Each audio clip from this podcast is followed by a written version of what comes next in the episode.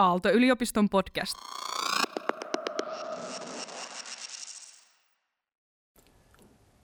Ajattele rinnalla olevasti on meidän filosofia systeemiajattelu 2022 kokonaisuuden toinen pohjustava tai virittävä nimike, ja jossa aika vahvana nyt kulkee läpi niin myöskin sellainen ajatus, mikä on tuonut tietyn turhautumisen. Siis yleensä mä en tuu kielteisen kautta, mutta tässä kohdassa mä nyt kuitenkin tulen siihen, että, että kun mä oon itse kirjojen mies ja mä uskon kirjoihin, niin mä pidän onko aika tuskallisena sitä, että kirjat niin helposti sulkee itsensä ennen kuin sä oot edes avannut sitä. Et sellainen avautuvuuden ajattelu, minkä mä toivoisin tässä filosofian systeemiajattelu ympäristössä mun luentojen kautta, niin itsessäsi ja omassa ajattelun liikkeessäsi voimistuvan, niin useinkaan ei sitten suhteessa kirjoihin kovin helposti toteudu. Tarkoittaa sitten sen tyyppisen ajatusehdottajan, mikä itse olen kannalta sitä haastetta, että kun mä en haluaisi suoraan sanoa jostakin tietystä teemasta, jostakin tietystä nimikkeestä, vaikka että Kaston Bachelardin tilan poetiikka – joka on suomennettu kauniisti, niin olisi esimerkiksi sellainen kirja, josta mä uskon, että aika monet vois saada avautuvuutta, mutta sehän edellyttää sitä, että sä suostut avaamaan sen kirjan. Mutta se kirja on saattanut sulkea itsensä jo ennen kuin sä oot edes kuullut siitä. Ja sitten kun sä kuulet siitä, niin vaikka kirjailijan nimi tai jokin siinä kirjan nimessä aiheuttaakin sit sulkeutuvuuden lopputulokseen. Tai, tai toinen, mikä meidän ajattelee paikan kautta luennon yhteydessä, mulla kävi mielessä, että olisi hienoa, jos ihmiset löytää sellaisen rinnalla olevan tavan kohdata se kirja – niin on äh, Christopher Alexanderin uh, The Nature of Order sarja. Äh, Tämä ensimmäinen osa, Book One, on The Phenomenon of Life nimeltään, siis tällainen elämän tuntu avainkäsitteenä tässä kirjassa. Myöskin hahmotettuna tässä kirjan sarjassa Christopher Alexanderin toimesta niin valtavan määrän – kuvia kautta, niin on sellaista ajattelua, jossa avautuvuus on se ajatus. Ja tietysti yksi sellainen suunta, mihin se avautuvuus voisi toteutua, sun oma ajattelun liike, lähteä kulkemaan. Myöskin sitten rikastuen ehkä niistä mieleyhtymistä, mitkä filosofian systeemiajattelu luentojen kautta kenties niin saa tilan esittäytyä itsellesi ja mihinkä nähden niihin sun omiin ajatuksiin, jotka sieltä jostakin reunustalta esittäytyy, kenties koet, niin siinä ilmapiirissä, minkä nämä luennot luo, niin rinnalla olevuutta.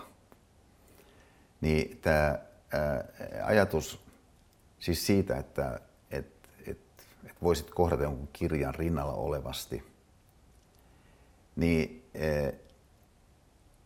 herättää sen kysymyksen, että – että, että onko kenties niin, että meidän taipumus aika vahvasti on olla olematta ajatella rinnalla olevasti. Myöskin sitten suhteessa siihen, mikä siis ilmiselvästi kuitenkin on meidän rinnalla, että et siis joka siinä ehkä toisten ihmisten, kenen kanssa me elämä tapahtuu, kautta – niin joka tapauksessa toteutuu niin, että, siinä on tietynlainen yhteys, tietynlainen kohtalon yhteys, tietynlainen väistämättömyys, että et, et yhdessä tässä mennään, jos ylipäätänsä mennään, niin kohti jotakin kunnollista. Et toki ainahan on niin, että me voimme esineellistää mitä tahansa, siis kohdella sitä jotakin esineen kaltaisesti. Ja ehkä pärjätäkin sellaisen manipulatiivisen, mekaanisen, niin, niin eristävän ja, ja ää, luontaan työntävän otteen kanssa jonkun aikaa. Mutta pidemmän päälle, jos haluamme jotain kunnollista, niin, niin yhdessä, mutta sitten myöskin ihmisyksilöinä, niin mä sanoisin, että kyllä meidän täytyy ajatella rinnalla olevasti. Ja sitä kautta myöskin löytää itsestämme sellaisia voimia ja sellaisia puolia, sellaisia ulottuvuuksia ja taipumuksia, jotka kykenee tuollaista henkeä ja tuollaista otetta, tuollaista orientaatiota elävissä tilanteissa niin vahvistamaan. Siis, että kykenemme siinä elävässä tilanteessa, joka yllättäen ehkä on kohdalla, niin ajattelemaan rinnalla olevasti. Niin on semmoinen, mitä mä toivoisin, että toinen tallenteelta tuleva luentokirjoitana voisi saattaa liikkeelle niin tietynlaisena äänenantona, siis se ajattelee rinnalla olevasti, että jollakin tavalla se saisi väreillä siinä läpi niiden muiden teemojen, mitkä sieltä sitten kenties esittäytyy. Ja ää, sitä kautta myöskin ehkä se teema meidän omana aikana, joka on niin erityisen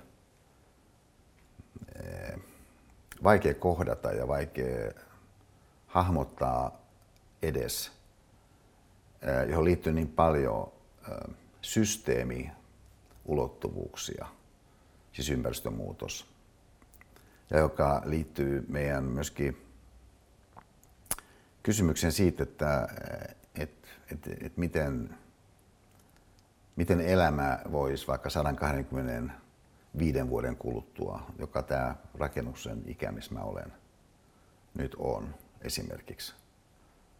Niin miten 125 vuoden kuluttua niin jotakin olisi arvokkaalla ja kauniilla ja ylväällä ja majesteetillisella tavalla olemassa siitä syystä, että me teemme nyt jotakin sellaista, joka oli oikein suhteessa siihen rinnalla olevuuden ajatukseen, siihen tuleviin sukupolviin ja ehkä elämän itsensä prosessiin nähden.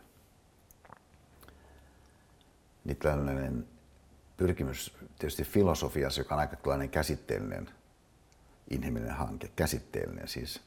Otetaan sanoja, niiden ympärille aletaan muodostaa sitten ajatuskokonaisuuksia niin, että sitten jostakin sanasta voikin muodostua sellainen majakkamäärä tai, tai, tai kahva käsite, mistä voi ottaa kiinni ja pitää sen ympärillä ikään kuin sellaisen jäsenyksellisen tunteman siihen kokonaisuuteen, että voi käsitellä sitä kokonaisuutta, että ajatus kokonaisuudesta, niin tietysti jonkunasteisesti, jokaiselle ihmiselle jonkunasteisesti on sitä viitekehystä, minkä kautta hän ajattelee. Hän saattaa rajata sen kokonaisuuden aivan tosi pieneksi suhteessa siihen, mikä pienelläkin tarkastelulla paljastuu, että se kokonaisuus tosiasiallisesti on. Että sä voit siis jonkun vaikka puun osalta alkaa ajatella sitä puuta. Tapahtuu se sitten jossakin Kainuussa, tapahtuu se Amazonilla, missä tahansa voit ajatella sitä puuta jostakin tosi kapeasti rajatussa mielessä. Sitä kautta kaventaa sen elämän. Esimerkiksi jonkin semmoiseen välineelliseen näkökulmaan, joka taas sitten puolestaan sulkee itsensä niin äh, rinnalla olevuuden muista muodoista täysin erilleen, niin se voi lyhyellä tähtäyksellä toimia, mutta jos me ajatellaan rinnalla olevuutta ja, ja, ja rinnalla olevuuden kautta tapahtuvaa ajattelua, niin, niin suhteessa johonkin meitä itseämme suurempaan kokonaisuuteen, niin kyllä filosofiassa on aika paljon sellaista, mikä antaa aika paljon rikastavaa innoitetta, minkä kautta ihminen voi sitten saada oma ajattelua liikkeelle. Ja varsinkin jos antaa sen jonkun kohdata itsensä just sellaisessa rinnalla hengessä, jonka kautta siis ihminen ei sulje sitä jotain kirjaa jo ennakolta, että, että kun mä olin akateemisessa kirjakaupassa tässä käymässä, niin, niin siellä on edelleenkin filosofian hylly. Mä en ensin, mä en ole pitkän aikaa ollut siellä, niin mä hetken pelästyin, että onko sieltä poistettu filosofian hylly, mutta kyllä se oli siellä. Niin huomasin William Jamesin todellisen moneus klassikoteoksesta suomennoksen, aivan uuden suomennoksen, aivan, aivan siis mestarillisen suomennoksen, niin kuin mä siinä nopeasti sitten panin merkille Hannu Poutiainen, oli sen suomentanut, joka mulle ei nimenä ollut tuttu, joka tietysti on yksi syy myöskin sitten, että miksi tuommoinen kirja voisi sulkeutua joltakulta, joka on sitten vanhempi niin sanotusti tieteenharjoittaja, koska hän saattaa kuvitella, että jos mä tiedän nimeä, niin se on sitten automaattisesti syy antaa sen jonkun vaipuaksi sinne jonnekin marginaaliin. Jos se pulpahtaa uudelleen, niin kenties sitten myöhemmin, mutta mä avasin sen kirjan ja, ja huomasin, että et, että Hannu Poutian on ihan valtavalla tavalla niin, niin päässyt mukaan siihen imuun, mikä William James taas kirjoittajana mä tiesin jo entuudestaan on.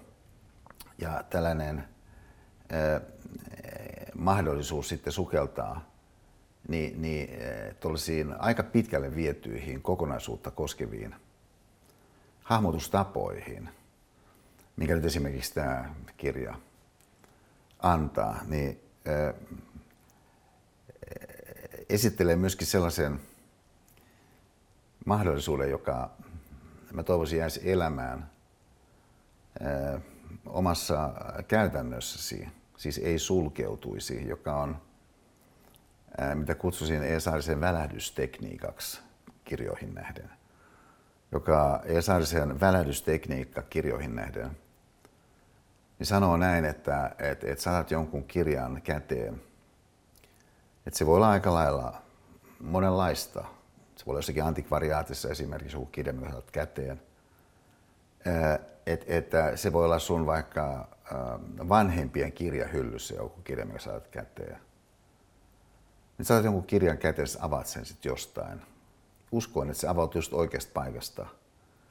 Ja mikä kaikkein hämmästyttävintä, että, että, että sun silmät itse asiassa osu just oikeaan kohtaankin sillä sivulla, joka avautui oikeasta, oikeasta paikasta. Ja sitten sä luet sen jonkun esimerkiksi yhden kappaleen, yhden sivun, ehkä pari sivua sieltä täältä. Tämä on sen välähdystekniikka, joka nyt ei ole siis ehkä tenttiin valmistautumisessa, jos se on kirja, mitä tentitään, mikä on ihan niin mahtava tekniikka. Koska siinä tenttiin valmistautumisen tilanteessa halutaan toistaa se, että mitä siinä esimerkiksi kirjassa on objektiivisesti, joka on kelpo tavoite, koska tietysti monissa kirjoissa on sellaista sisältöä, että, että siihen sisältöön nähden kannattaa hankkiutua rinnalla olevuuden suhteeseen. Mutta jos se tavoite ei olekaan tenttiin valmistautuminen, vaan eh, elämään nähden rikastuminen, niin silloin se saattaa olla, että se oikeastaan ihan muutaman minuutinkin sukeltaminen siihen johonkin teemaan tietysti näkökulmasta, eh, joka on avoin sille, mitä se teksti antaa, niin voi olla aika räädysvoimainen. Siis saattaa liikkeelle sitä, mitä filosofia systeemiajattelukokonaisuus kaiken kaikkiaan pyrkii saattamaan liikkeelle, joka on ajattelun liike, sun oman ajattelun liike. Ja sun oman ajattelun liike semmoisessa muodossa, jossa se sun oma ajattelu lähtiessään liikkeelle voi sisällyttää isomman osan siitä, mikä se kokonaisuus, mikä elämä sitten on, niin onkaan. Ja sitä kautta sitten se sun, sun oma ö, antavuus niin todellisuuteen nähden voisi rikastua. Niin tämä on, niin, niin ää, ajattele rinnalla olevuuden. Niin sellainen ehdotelma-ajatus, mistä näkökulmasta mä toivoisin, että se voisi sukeltaa niin, ää, siihen luentoon, mikä me tiimissä ollaan valittu. Niin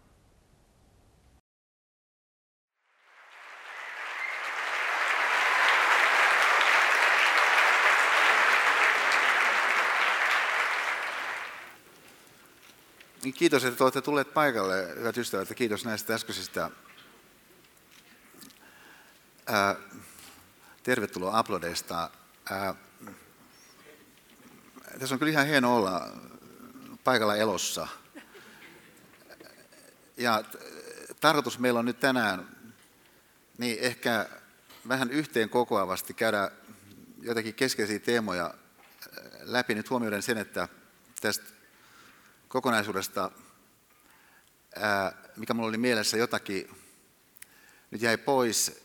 Mä silti uskon, että kaiken kaikkiaan niin se, mitä tässä nyt syntyy, niin niiden tavoitteiden suhteen, mitkä kevään aluksi asetettiin, niin ehkä meidän mieli avautui aika upeastikin sitten kuitenkin kohti niin sellaisia herkkyyksiä, meidän kautta sitten ehkä teemat näyttäytyy nyt justiin tämän kerrankin kautta niin erikoisen tarkasti. Mutta jotta me pääsemme tässä, hyvät ystävät, kunnolla liikkeelle, saamme instrumenttimme viritettyä, niin tempastaan tähän asianmukainen hellän dynaaminen poskisuukotus, voimahalaus, Gimme Five tervehdyksellinen energiahetki. Loistava, loistava, just näin, erinomaista.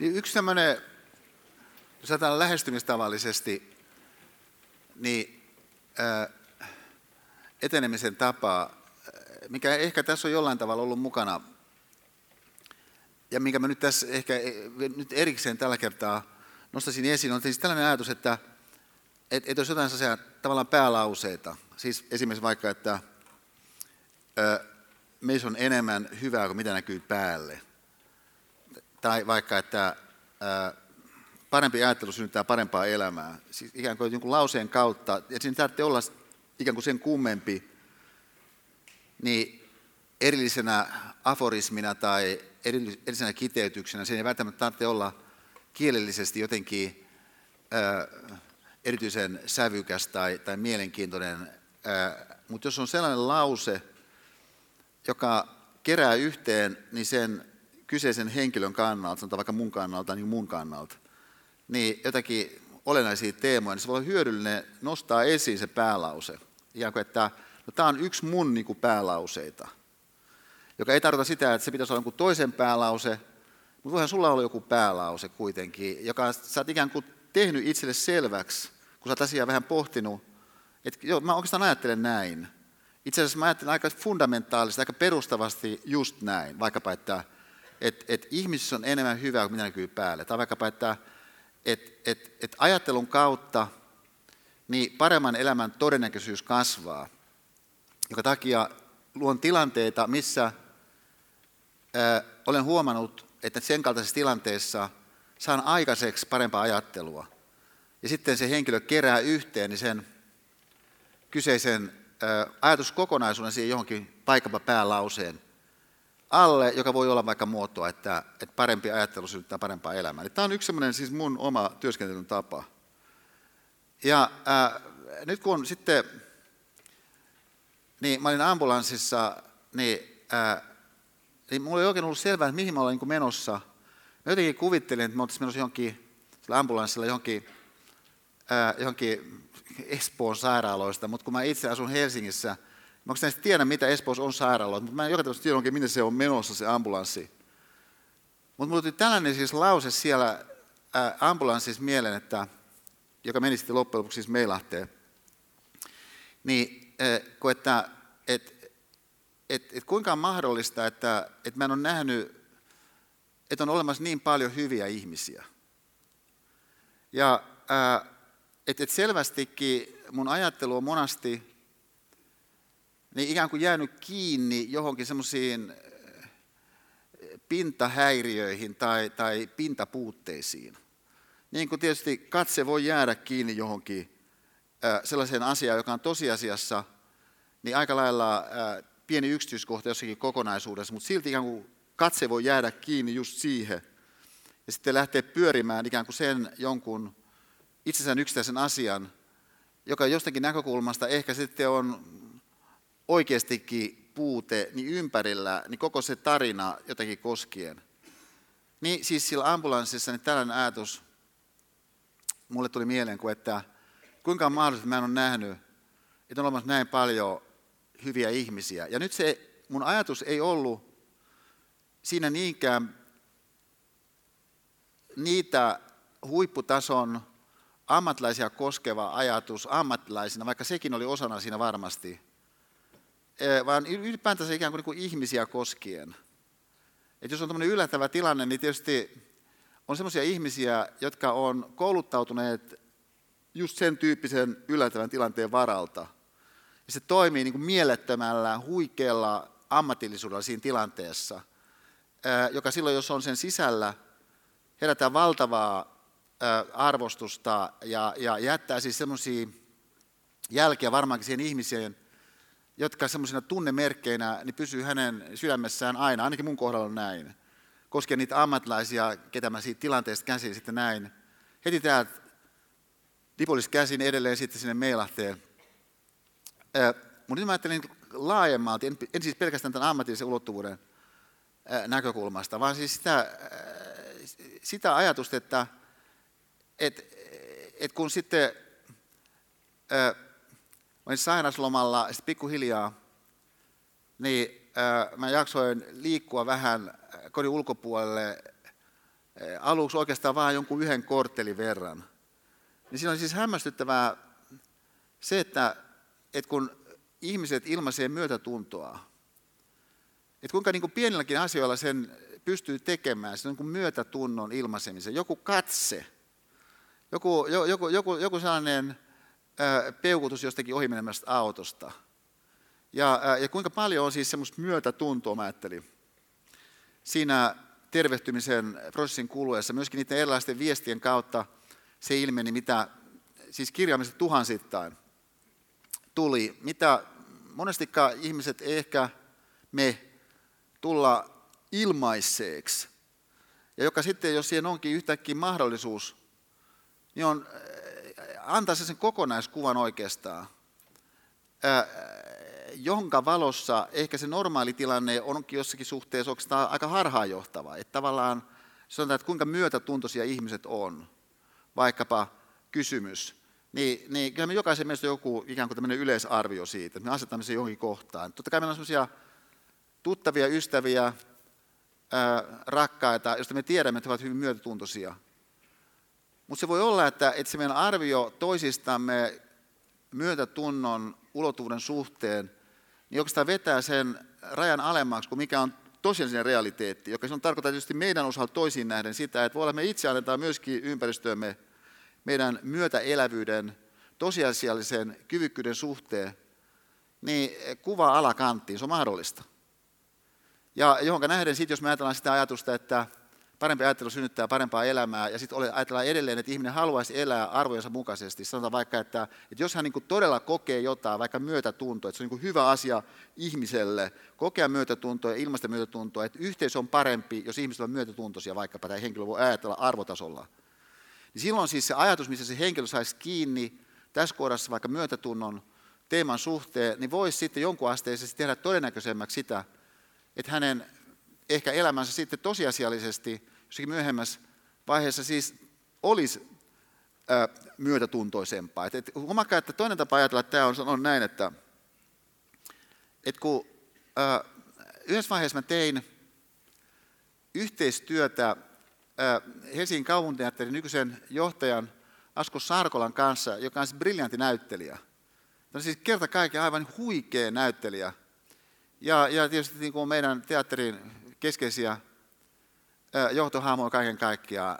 Mutta siinä yhteydessä niin sitten mä kiinnitin huomiota siihen, että, että teatterin puolella niin, niin, äh, tällainen ilmaisu, että, että esimerkiksi että kun on vaikka näytös, niin sitten jos joku vaikka köhäsee yleisöstä, niin joku pääsana, niin voikin jäädä sitten niin sen köhäsyn alle jonkun osan siitä yleisöstä kannalta. Ja minusta oli niin jännä tavalla ajatus, että kun näytös on meneillään, sitten on joku aivan ydinilmaisu siinä esityksessä, mutta just niin kuin se joku näyttelijä sanoo sen pääsanan, niin joku sattuu kyhäseen, se on ihan mahdollista.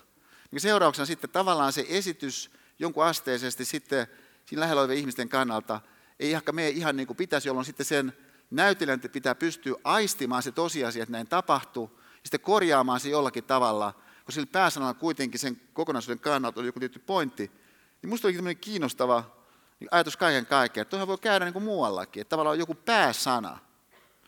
Sitä että ikään kuin kuulee sitä pääsanaa, vaikka se tosiaan on pääsana. Ja ää, jolloin sitten tilannetta auttaa, että jos sä oot hahmottanut sen, että joku vaikka pääsana on esimerkiksi vaikka ää, sun vaikka rakkaussuhteessa, jos sä oot mies, niin, niin suhteessa sun puolisoon, kuvitellaan, että hän on, hän on, niin kuin, äh, huikea hahmo, niin kuin ihmisenä jotain, vaikka myötätunnon osalta, sun mielestä, siis ihan niin kuin ylittämättömän suurta sun itseesi verrattuna. Ja sitten lisäksi voi olla, että hänen ikään kuin olemuksessaan on sellaista majesteetillista lämpöä ja, ja välittävyyttä ja ikään kuin kokonaisuuden hahmotuskykyä. Ja tämän takia sitten se vaikka käytetään hänestä nimitystä vaikka The Queen. Niin se The Queen tässä siis on ikään kuin tällainen ovi laajempaan kokonaisuuteen, joka sitten sun kannalta on helpompi pitää mielessä, koska sulla on se pääsana, että se on tavallaan sellainen kahva, missä voit pitää kiinni, ikään kuin sä voit avata siitä kahvasta sen jonkun kokonaisuuden. Tai vielä toisella tavalla sanottuna, että se voi olla tällainen ikään kuin määrä, joka on ikään kuin majakka. Että et kun siinä on se meri, niin sitten sun on helpompi mennä sinne merellä, kun siellä on se majakka, ja, ja se auttaa sinua orientoimaan kaiken kaikkiaan. Niin siis yksi sellainen pyrkimys, mikä tässä meidän keväällä oli, ja mikä mä toivoisin myöskin, että ne tallenteet, mitä tästä meidän luennosta tälläkin kertaa syntyy, ja ne aikaisemmat tallenteet, niin voisi tässä suhteessa olla sun kannalta hyödyllisiä, siis tällaisten tavallaan sun kannalta toimivien pääsanojen – löytämisen prosessissa, joka ei tarkoita sitä, että sun pitäisi löytää mun mielestä se pääsana sieltä jostakin sen puheesta, vaan että kun sä katsot sitä vaikka jotenkin videota vaikka tällä kerralla, sä saat kiinni jostakin sun omasta pääsanasta. Ja sitä kautta sä saat käsitteellisesti kiinni ikään kuin sun elämästä kahvallisemmin. Suhteessa jonkin tilanteisiin, mitkä sitten myöhemmin herää, niin tämä voi olla tosi hyödyllistä. Koska nyt taas toisaalta me tiedetään se, että elämä saattaa tuottaa niin ihan ällistyttäviä tilanteita, mitä sä et ollenkaan odottaa, että voi edes tulla, mutta silti kuitenkin tuleekin yhtäkkiä. Jolloin siinä tilanteessa enää sä et ehdi ikään kuin luomaan sitä käsitteellistä pohjaa, jonka kautta sä voisit siitä tilanteessa sit saada sitten enemmän kiinni. Niin, mihin tähän tosiasiaan nähdään, ja se on siis tosiasia, niin voisi kuvitella, että me haluttaisiin siis tehdä ennakoivaa työtä luoda sellaisia asetelmia, missä me voisimme sitten katsoa asioita sen tilanteen sisällä kaiken rauhassa ja, ja ehkä ottaa itsellemme siihen työpöydälle jotain niin mahdollisia pääsanoja, jotain mahdollisia ö, majakkamääreitä, jotain mahdollisia ö, ö, päälauseita. Niin on yksi siis sellainen kokonaisajatus, mikä tätä luentosarjaa koskien, ja yleisemmin, niin mun jos mä käytän tämmöistä ilmaisua, mun elämän filosofista luennointia koskien, niin mulla on siinä ideana, että näin tapahtuisi. Ja kaikki tämä sitten saattaisi pohjustaa aika tuntuvalla tavalla seuraavaa teemaa. Ja nyt mä tässä otan tarkastelun yhden semmoisen esimerkin, siis tämä on Tämä on yksi mun suosikkeja kautta vuosien. Siis siinä on monta tästä musta ihanaa detaljia tässä tapahtumasarjassa, vaikka siinä oli osittain myöskin pikkasen mun kannalta rassaavia yksityiskohtia silloin se tapahtui. Nimittäin oli tämmöinen tilanne, tästä on siis vuosia. Musta tuntuu, että se oli marraskuuta. Ja tilanne siinä oli se, että, että me katsotaan Pipsan kanssa niin iltauutisia, ja sitten iltauutisista käy ilmi, että Etelä-Suomeen niin luvataan niin seuraavaksi aamuksi lumimyräkkää. No me katsotaan sitten sitä uutisia, tulee lumimyräkkää Etelä-Suomeen sitten, no mä olin menossa Naantaliin seuraavana aamuna. Niin Pipsa sanoi, että millä sä ajattelit mennä sinne Naantaliin? Mä sanoin, mun autolla. Sä et ehkä kuullut äskeistä uutista, että, että siis lumimyräkkä tulosi niin Etelä-Suomeen. Mä sanoin, hei, hei, hei, hei. Et, et, et siis mulla on aivan uskomaton siis volkkari, mulla oli silloin sellainen fantastinen volkkari, että mä oon joutunut siitä ekologisesta syystä luopumaan. Mutta silloin mulla oli siis aivan uskomaton, mä jäikin harmi, että mä joudun sitten luopumaan. Ja, ja, koska se oli siis ihan uskomattoman innostavaa, että mulla on siis aivan huippuluokan siis volkkari, V6-moottori ja muuta. Sitten sen lisäksi mä on melkein niin kuin rallitason kuski. Ja, ja tuota, että mä siinä niin toin esiin siis tosiasian, että et, kyllä ei saa ne selvittää tuollaiset lumimyräkät aika kepeästi. Ja, ja tota, se nautinnollista vähän vetää tuossa niin lumi, lumimyräkäs siellä kohti Naantalia. Ja, ja, ja tota, mutta Pip sanoi, että hänestä se on niin kuin hyvä idea, että sä lähtisit niin kuin autolla. No, okei. Okay. Mitä sitten sitten seurasi? Oli se, että lumimyräkkä tuli. Ja E. Saarinen sitten nähdään seuraavana aamuna Helsingin rautatieasemalla kömpimässä kohti jotakin junaa. Ja, ja, tota, ja jos ollaan ihan rehellisiä, niin kyllä mä niin kuin pikkasen siinä siis, että mun pitäisi olla joku siis Suomen siis itsenäisin ajattelija – Ja perhana mä en saa edes sitä päättää, millä mä menen Naantaliin. Ja, ja, tuota, et, et, mä olin, ja sitten kunenpöpörys ja muuta. Ja, ja, no sit mä, silloin oli ekasluokassa semmoisia hyttejä. Ja, ja tota, no sitten mä kemmin tämmöiseen hyttiin, ja kun mä istun siinä alas, niin mä oikeastaan ajattelin, että, että ehkä tämä oli sittenkin ihan, ihan kohtalainen idea, että mähän saatan ehkä työskennellä tässä aika hyvin loppujen lopuksi tässä hytissä. Ja, ja tota, mä ehdin tämän jo ajatella, kun sitten sinne punkeekin siis semmoinen niin tosi isokokoinen tyyppi, niin kuin monen laukun kanssa puhkuen. Ja, ja, ja tota, et, et, et siis just tämmöinen joku vähän, vähän niin kuin ylienerginen kaveri, ja, ja et, tota, varmaan joku yrittäjä, mä mielessä, niin se varmaan puhuu puhelimessa nyt kaiken aikaa sitten, hoitaa bisneksiä ja, ja te, te tehdään ihan mahdottomat mulle niin kuin keskittyä. Ja, ja et just jotain tämmöistä mä ennakoin. Kun mä viisaasti ajattelin, mä ajasin niin autolla. Ja voisin siinä niin kuin todella latautua kaiken rauhassa. No, tämä yrittäjätyyppi tulee puhkoen sinne sisään, ja, ja tota, se oli niitä laukkoja, se täyttyi se hytti aika pitkälti, ja sitten sen hänen peränsä melko pieni tulee semmoinen sävysävyyn mies. Tulee sävysävyyn mies, siis nimenomaan siis semmoisessa pikkutakissa, jossa on niitä semmoisia karvoja törröttää, ja, ja, ja tota, siis solmio, missä on se semmoinen, semmoinen tikku tässä näin, ja, ja, ja, ja tota, no sävysävyymies tulee vielä sinne ja, ja okei, no sitten juna lähtee liikkeelle, mä oon siinä niin kohteliaasti, yritän olla. Mutta mut mielessäni kyllä mua vähän niin kuin harmitti tämä, että, että mä en niin kuin viisaasti lähtenyt autolla ja niin kuin keskittynyt hienosti niin kuin tulevaan luentoon. Mutta sitten tapahtuikin näin, että ne ihmiset, Nokia-renkaiden ihmiset, kenen mulla oli, mulla oli se luento siellä, tilaisuus siellä Naantalin kylpylässä soittikin mulle ja mä siinä juttelin heidän kanssa jonkun aikaa, kun se puhelu oli päättynyt. Niin sitten tämä yrittäjätyyppi, niin sanon, että anteeksi kun hän tässä nyt ei voinut olla kuulematta, niin sulla on joku siis tärkeä tilaisuus ilmeisesti niin kuin tulossa Naantalin kylpylässä. Mä huomasin, että hetkinen kaverihan on niin kuin tilanteen tasalla.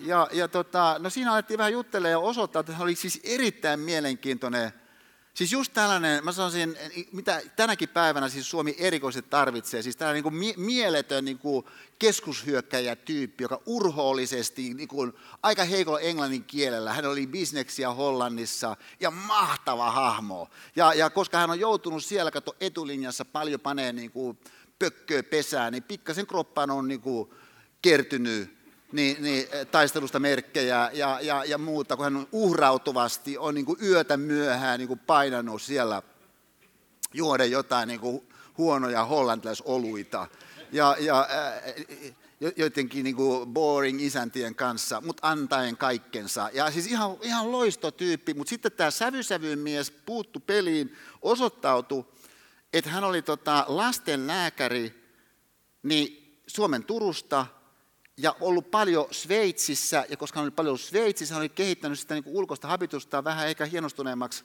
kuin mitä monilla meillä niin kuin junteilla on. Ja, ja et, että siis aivan huippukaveri.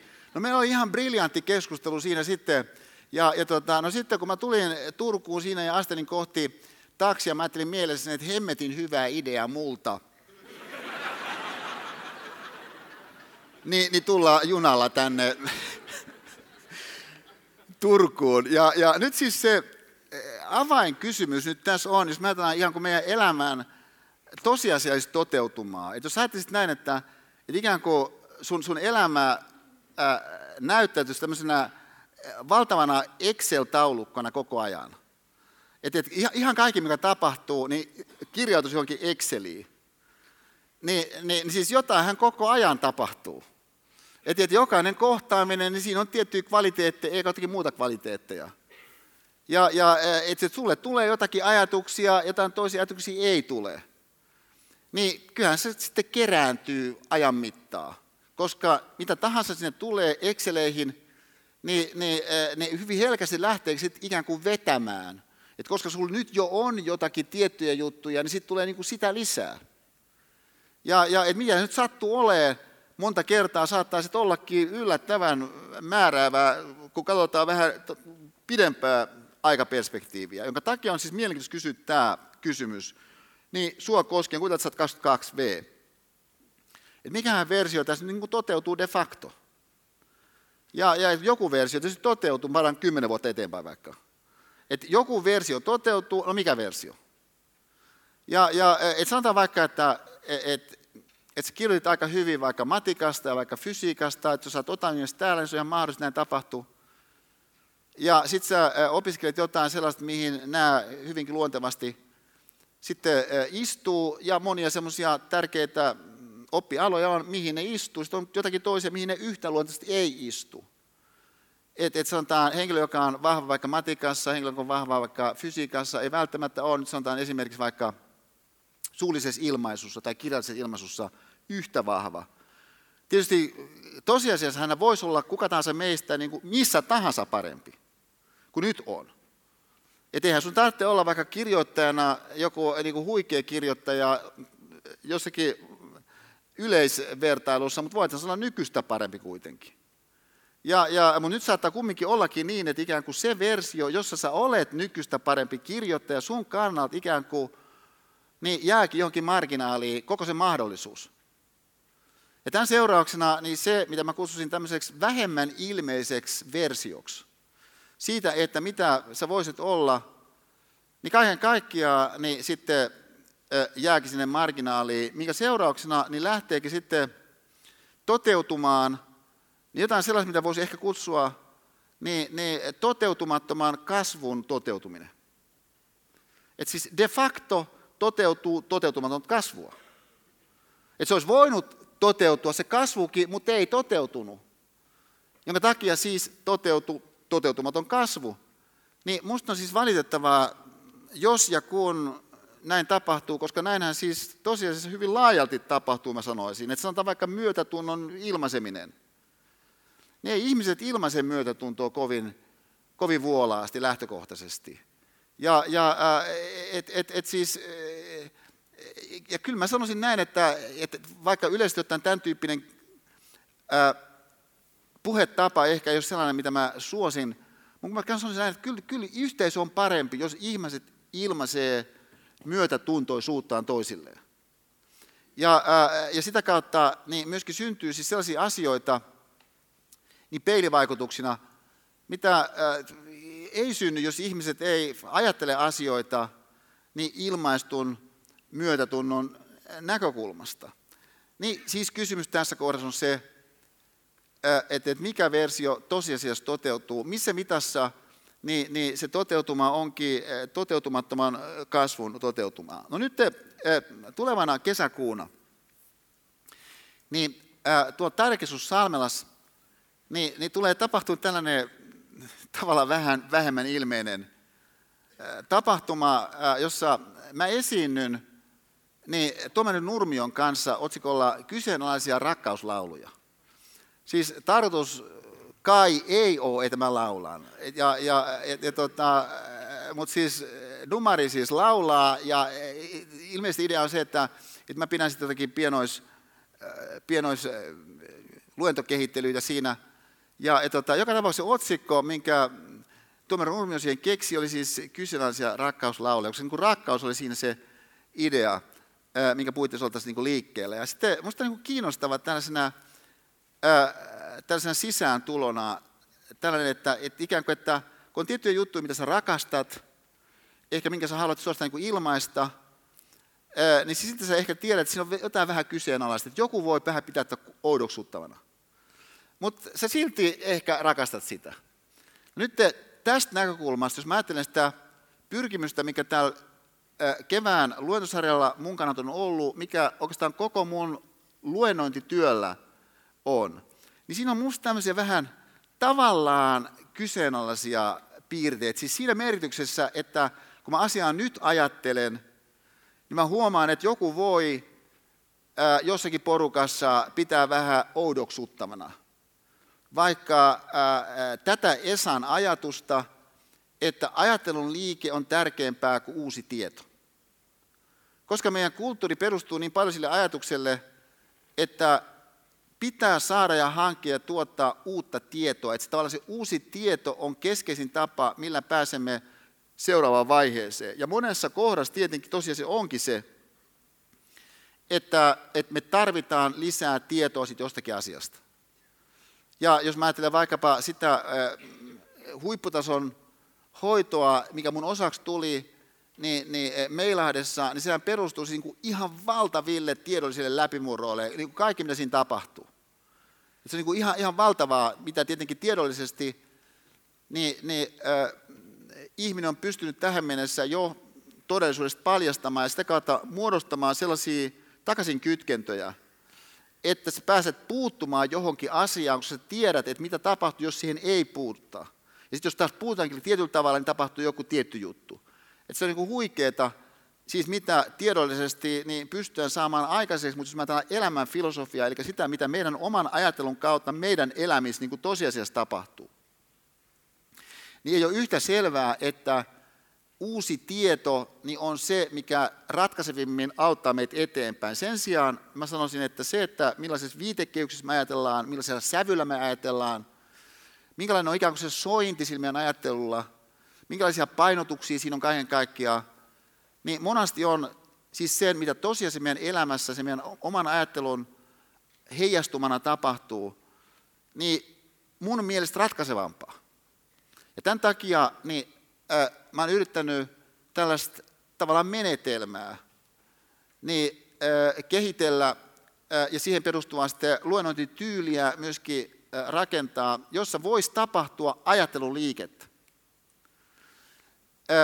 Joka alkuvaiheessa tuntui niin kuin aika oudolta siinä suhteessa, että, että kun kuitenkin, mä olen aina toiminut yliopiston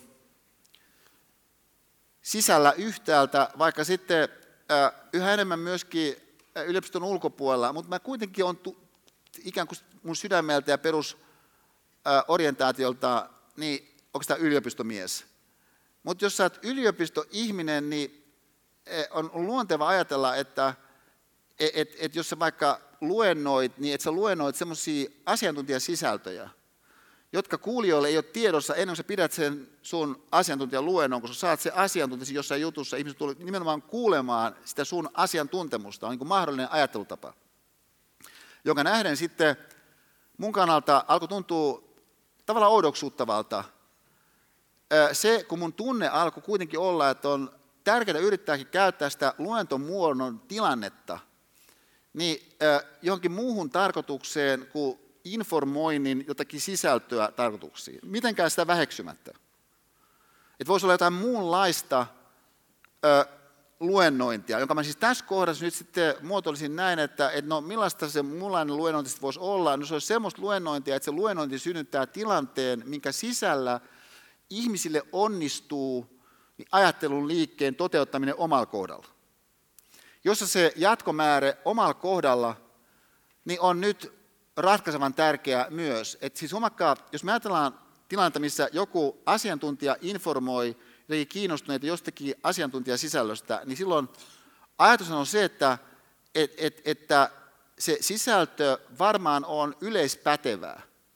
Ja koska se on yleispätevää, niin se, miten joku tietty henkilö kuulee, sen ei ole niinkään tärkeää, vaan sen ö, yleispätevä luonne on se fundamentti, minkä ympärillä se koko kuvio niin siinä rakentuu. Mutta jos tästä näkökulmasta ajatellaankin tästä toisenlaista lähestymistapaa, jos se pyrkimys olisikin sen luennon sisällä luoda mahdollisuus ajattelun liikkeen toteutumiselle, ja lisäksi uskotaan näin, että jokaisen ihmisen niin ei ainoastaan kannata ajatella ne omat ajatuksensa, vaan hän on oikeastaan pakko ajatella omat ajatuksensa. Ja varsin niiltä osin, kun ne ajatukset toivottavasti saataisiin synnyttää parempaa elämää just hänen osaltaan.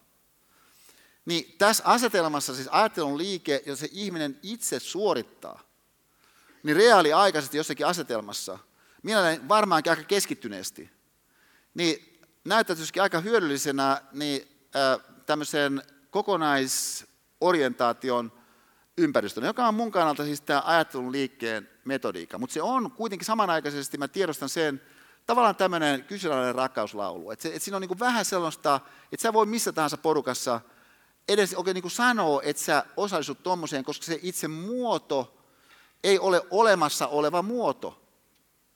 Et siis jos sanotaan vaikka, että millaisia luentoja Esa pitää, joku sanoo, no ne on elämänfilosofia luentoja. Ai se niin käy läpi elämänfilosofia koulukuntia. No oikeastaan ei.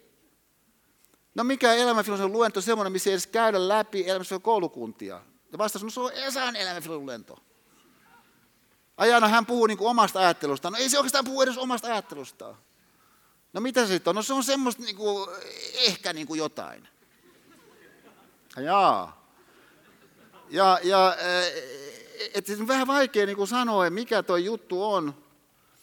Mutta huomakkaa, että nyt tämä on silti ihan mahdollista, että joku muoto, esimerkiksi vaikkapa suurryhmä opetuksen muoto, niin voisi uusiutua. Vaikka sellaisessa tilanteessa, missä itse tieto on suht helppo loppujen lopuksi saada. Tämmöinen tilanne on ihan uusi, siis maailman historiassa, että on niin suht helppo saada uutta tietoa. Niin tämän takia voisi sanoa, että toihan voisikin olla ihan hieno idea, että, että luodaankin ihan toisenlaisia konteksteja ajattelulle kuin uuden tiedon niin kuin saamisen konteksti luentomuotoisesti. Kun sä saat sen muuten jostakin muusta väylästä niin käytännössä oikeastaan paljon niin kuin nopeammin ja monta kertaa tehokkaammin sen subjektin kannalta.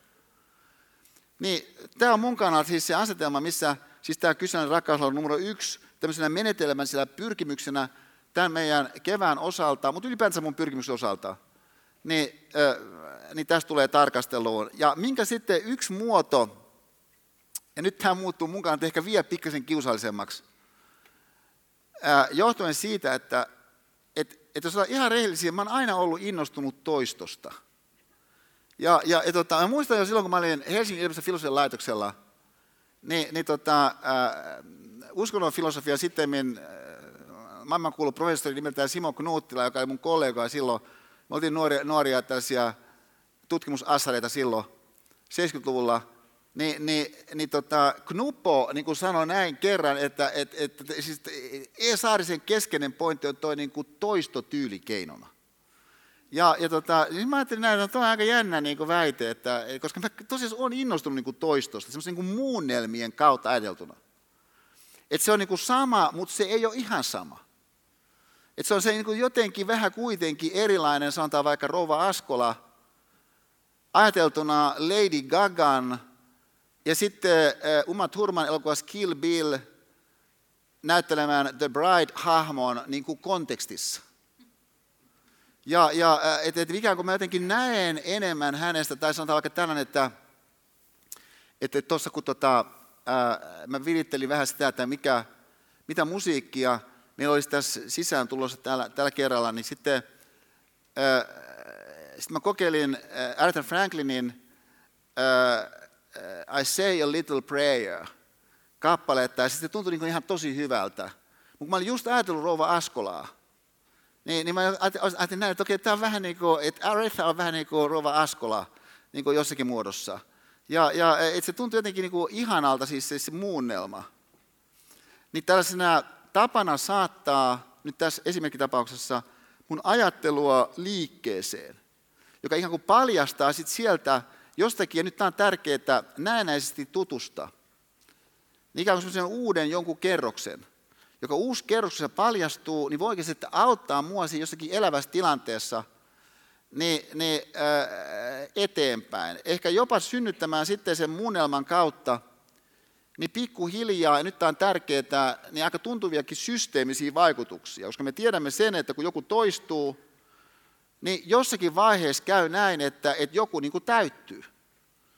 Että se on niin hämmästyttävä ilmiö, että tavallaan niin kuin näyttää siltä, että, että, että, että se lisä oli niin kuin tosi pieni, mutta yhtäkkiä ollaankin laadullisesti eri vaiheessa, koska joku juttu täyttyi. Se saavutti piripinnan. Että, että joku, joku niin kuin, äh, siirtymä, niin sitten toteutukin, vaikka se lisä, mikä siihen edeltävään vaiheeseen nähden siinä jossakin tilanteessa toteutui, oli tosi pieni, että jos voinut luulla, että noin paljon syntyy, noin paljon vaikutusta sitten kuitenkin noin pienestä. niin on tällainen elämän ilmiö, jonka nähden siis tästä näkökulmasta se henkilö saataisiin osallistua niin tällä ajatuksella, se voisi olla suorastaan yksi hänen tällaisia pääajatuksia. Että et mä, et mä haluan niin toistaa tiettyjä juttuja, koska mä toistan sitä tiettyä juttua, vaikka niin kuin, ä, ystävällisesti ilmettä mä kohtaan kuin toisen ihmisen, ja vaikka se ei ole mulle ehkä lähtötilanteessa niin luontevaa, niin mä toistan sitä tarpeeksi kauan, koska jossakin vaiheessa se voi olla, että, että joku täyttyykin. Ja niin kuin vaikka mä niin, että mä siirryn jonkin uuteen laadulliseen vaiheeseen sen nyt vaikka kasvon ilmeen kohdatessa toinen ihminen osalta. Ja, ja, ja, ja tässä suhteessa ikään kuin semmoinen tottumus, mitä ne toistot sitten onkin aikaan saanut, onko sitä aika pienellä panostuksella, niin voisikin jossain tilanteessa tuottaa ihan niin kuin hämmästävän paljon niin, niin, lisää arvoa. Niin tämmöinen siis muunnelman metodiikka niin on sellainen, mitä ää, ajateltuna taas ajattelun yhteyteen, niin mä oon pitänyt oikeastaan ihan keskeisen tärkeänä, mutta mä tiedostan sen tämmöisen vähän kyseenalaisuuden just siitä syystä, koska jos me ollaan liikkeellä niin tällaisesta analyyttisestä, rationaalisesta, tietopainotteisesta suunnasta, niin me luulemme, että meillä on joku homma hanskassa, kun me pystymme esimerkiksi vaikka nimeämään sen. Et koska me olemme vaikka kirjoittaneet sen ylös, tai me tiedämme, missä se on kirjoitettuna ylös, niin me ikään kuin tiedämme, että mikä se joku ilmiö on, vaikka myötätunto. Ja vaikka tietysti voisi sanoa, että, että se on ihan triviaalisti asian laita, että sä et pääse myötätuntoon elettynä todellisuutena sun omassa elämässä tästä eteenpäin kiinni vain jollakin tiedollis, analyyttis, rationaalisella tavalla tietenkään. Koska se myötätunto, sikäli kun se otetaan todellisesti toisten ihmisten kannalta, niin sun täytyy jotenkin elää se todeksi. Että se ei riitä, että sä sanot joku lauseen, sen toisten täytyy jotenkin aistia, että sä oot tosissas. Joka siis on nimenomaan se, mitä mä oon aistinut nyt tässä viime päivät ja viikot. Siis ihmiset on niin tosi tosissaan jossakin niin kuin, niin kuin hienoa nähdä jalkeilla. Joku, joku, mä menen käymään johonkin ärkiskaan, niin, niin, niin sieltä tulee joku henkilö ulos justi ja sitten hän niin kuin nyökkää siinä sillä jotenkin, musta niin kuin erityisesti. Että hän on ikään kuin, niin kuin tosissaan siinä. On asia, mikä mä aistin siitä ihmisestä. Ja, ää, ja nyt siis tämä muunnelmien, jotka on eläviä, tuottamisen teema yhdistyneenä niin, niin, äh, tähän äh, ajattelun liikkeen ajatukseen, siis erotuksena se, että sä hankit uutta tietoa ja se uusi tieto vie sut sinne johonkin seuraavaan vaiheeseen, missä haluat mennä, sitä kuitenkaan väheksymättä. Niin on siis sen erityisyyden musta yksi piirre, mitä me tässä olemme tavoitelleet. Ja, ja jonka yksi kanssa semmoinen hämmästyttävä sivuominaisuus, mä väittäisin, on se, että et, et, tota, ää, et, et ainakin joistakin tuollaisista tiedollisesti nimettävistä olevista aihepiireistä, niin, ää, niin niiden logiikka on sellainen, että, että kun sä tiedät jotain siitä jostakin aihepiiristä, niin samanaikaisesti voit tietää myöskin, mitä sä et tiedä. Jonka takia sulla voi muodostua ikään kuin kuva siitä kokonaisuudesta myöskin niiltä osin, kun sä oot ikään kuin pimennossa. Ja, ää, ja tota, ää, no nyt jos sanotaan näin, että miten niin kuin, ikään kuin elämän elämisen kerroksisuuden, moniulotteisuuden ää, suhteen toi logiikka mahtaa olla. Mä sanoisin, no siinä suhteessa hankalasti, että, että ihmisille muodostuu tosi herkästi illuusio siitä, että se joku juttu on oikeastaan aika hyvin meikäläisellä hanskassa niiltä osin, kun sen suhteen on ylipäätänsä jotain tehtävissä. Et esimerkiksi, että et, et, en ole erikoisen myötätuntoinen, tunnen ihmisiä, jotka ovat, mutta mä oon niin persoonana toisenlainen. Niin on yksi siis semmoinen teema, mitä me olemme aikaisemmin täällä kosketelleet, kun me tarkastelimme niin kasvun ajattelutapaa, niin, niin erotuksena olemuksellinen ajattelutapa tai, tai lukitseva ajattelutapa tai, tai jähmettynyt ajattelutapa, joka siis ikään kuin hahmottaa esineen kaltaiseksi jonkun asian, vaikka oman persoonan tai jonkun tietynlaisen käyttäytymisen ulottuvuuden omassa persoonassa. Kun tosiaan tietysti on se, että, että ihminen pystyy kehittymään jos me toimintaa, käyttäytymistä, ajatteluamme, asenteita ajattelemme, niin oikeastaan missä tahansa suhteessa, kun hän suuntaa itsensä sinne, mutta kun hankaluus on se, että se ihminen pystyy itse sen estämään ja samanaikaisesti luulla ja luulotella itselleen, että oikeastaan mitään muuta vaihtoehtoa ei olekaan kuin sen toteutumattoman kasvun de facto toteutuminen niiltä osin.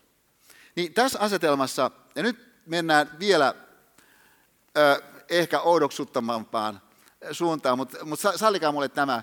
Siis, kun, siis yksi tämmöinen hahmo ja henkilö, joka, niin kuin täällä aikaisemminkin on tullut ilmi, niin, joka on mun suuren vaikutuksen, niin on kapellimestari säveltäjä Leif Segerstam, niin, niin, ja jonka sinfonias numero 86, niin toi mun heijasteiden tausta niin on työstetty esiin, niin, niin Leifhän on siinä suhteessa poikkeuksellinen maailman huippukapellimestari säveltäjänä, että kun hän tekee sinfonioita, niin hän tekee näitä sinfonioita niin, orkestereille ilman kapellimestaria, joka on niin aika erikoista, jos sä itse ole kapellimestari.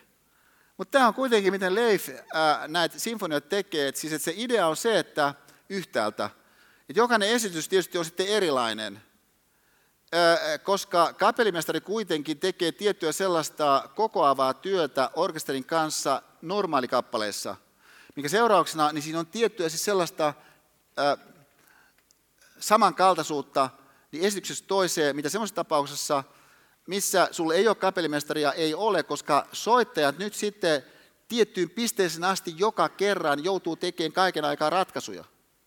Että milloin sä soitat, miten sä soitat, se mitä sä soitat. Suhteessa siihen, mitä muut sitten sillä hetkellä soittaa. Niin tätä Leif siis kutsuu tämmöiseksi vapaa-pulsatiiviseksi sinfonia-musiikiksi, joka minusta on niin kiinnostava ajatus tämmöisestä vapaasti jotenkin sykkivästä, ikään kuin se niin kuin hengittää siinä tilanteessa niin ajattelemisen tavasta.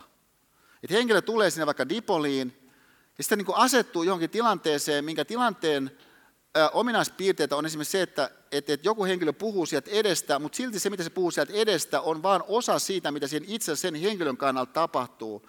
Koska se ajatteluliike, mikä siinä henkilössä tapahtuu, ne muunnelmat, mitä hänestä syntyy, ehkä hän on siellä vaikka kolmatta kertaa, niin kuin monet on täälläkin, että joku henkilö on suorittanut tämän kurssin vaikka neljä vuotta sitten, ja nyt hän on valmistumassa, niin hän tulee niin kuin parille luennolle käymään. Niin näin ollen hän ehkä kuulee jonkun ää, saman esimerkin kuin hän kuuli silloin neljä vuotta sitten, mutta ei se ole ihan sama.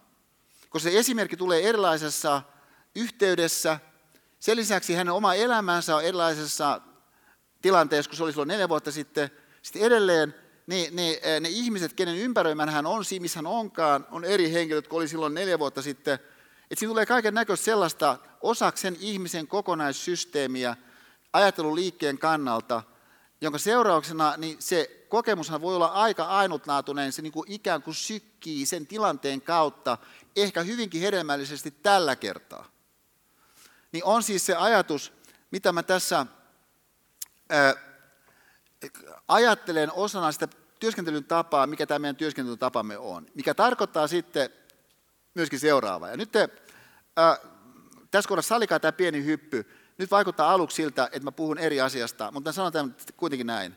Nimittäin, ää, kun mä on innostunut käyttämään erilaisia lähteitä, ja ää, yksi puoli tätä erilaisten lähteiden käyttämistä niin on teema, mitä me pikkusen koskeltiin, olisiko ollut sillä edellisellä toteutuneella luentokerralla, joka oli kysymys kirjoista. Et, et siis, että et miten sä, millainen on sun käyttöliittymä kirjoihin? Et kuinka vapautunut se on, kuinka, kuinka avoin se on, kuinka paljon sä ikään kuin vaadit itseäsi suhteessa kirjoihin käyttämään sitä jotenkin kirjaa, niin kuin sä olisit menossa tenttiin siitä kirjasta. Ja kuinka paljon sun kannalta niin riittää vaikka viisi minuuttia, jotta sä saat sieltä jonkun syötön, niin, niin sille sun hyökkäjälle, joka ole menossa täyttä vauhtia, niin, niin kohti, kohti vastustajan maalia. Niin oli tällaista ajattelua, mitä me pikkusen kosketeltiin kirjoihin liittyen. Ja, ja jossa sitten se, että ajatus mun kannalta, kun mä ajattelen tämmöisiä lähteitä, niin aika luontevasti vie huomioon johonkin siis ihmiskunnan suuriin dokumentteihin. Ja kun on kuitenkin jotain juttuja, mitä nyt on säilynyt siis satoja vuosia, niin kiinnostava kysyä, no mitäköhän niissä mahtaa olla jossakin dokumentissa, mikä on niin säilyneet satoja vuosia. Joku juttu, joku, joku, joku niin kuin Kalevala, Raamattu, joku jutut siis vaikka buddhalaisuudesta, niin kuin kiinnostavaa niin kuin mun mielestä. No sitten aikanaan, kun toi ilmestyi niin raamatusta uusi suomennos, niin mä olin aika skeptinen. Koska mä olin innostunut siitä kielestä, mikä oli siinä vanhassa, niin kuin nyt sanotaan, vanhassa suomennoksessa. Mä olin niin innostunut niistä jotenkin poljennoista ja näin.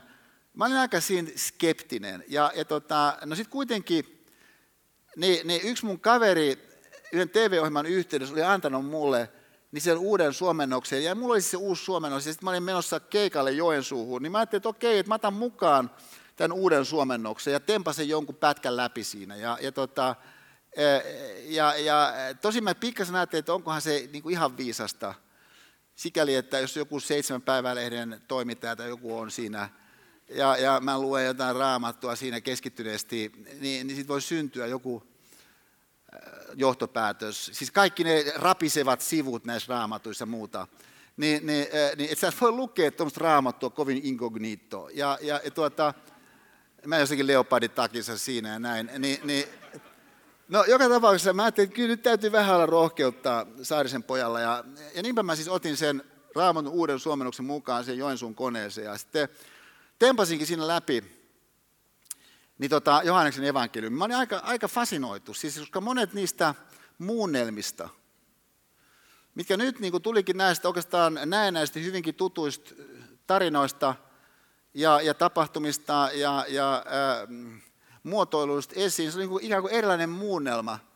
Minusta monessa kohdassa aika kiinnostava oikeastaan. Ja, ja tota, sitten mikä erikoista siinä jotenkin inspiroi mua, oli siis tämä juttu, missä Nasaretin mies on siis semmoisella vuorella.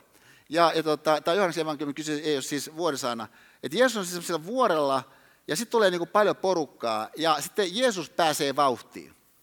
Ja, ja tota, mä näen tämän mielessäni hyvin selvästi, siis, että ilma on siis se on just sopiva, ei kuuma, ei kylmä puhujan kannalta, ei kuljoiden kannalta, koska puhuja, jos sä oot herkkä puhuja, niin sä aistit sen, että kuinka epämukava ihmisillä on olla siinä, kun sä puhut.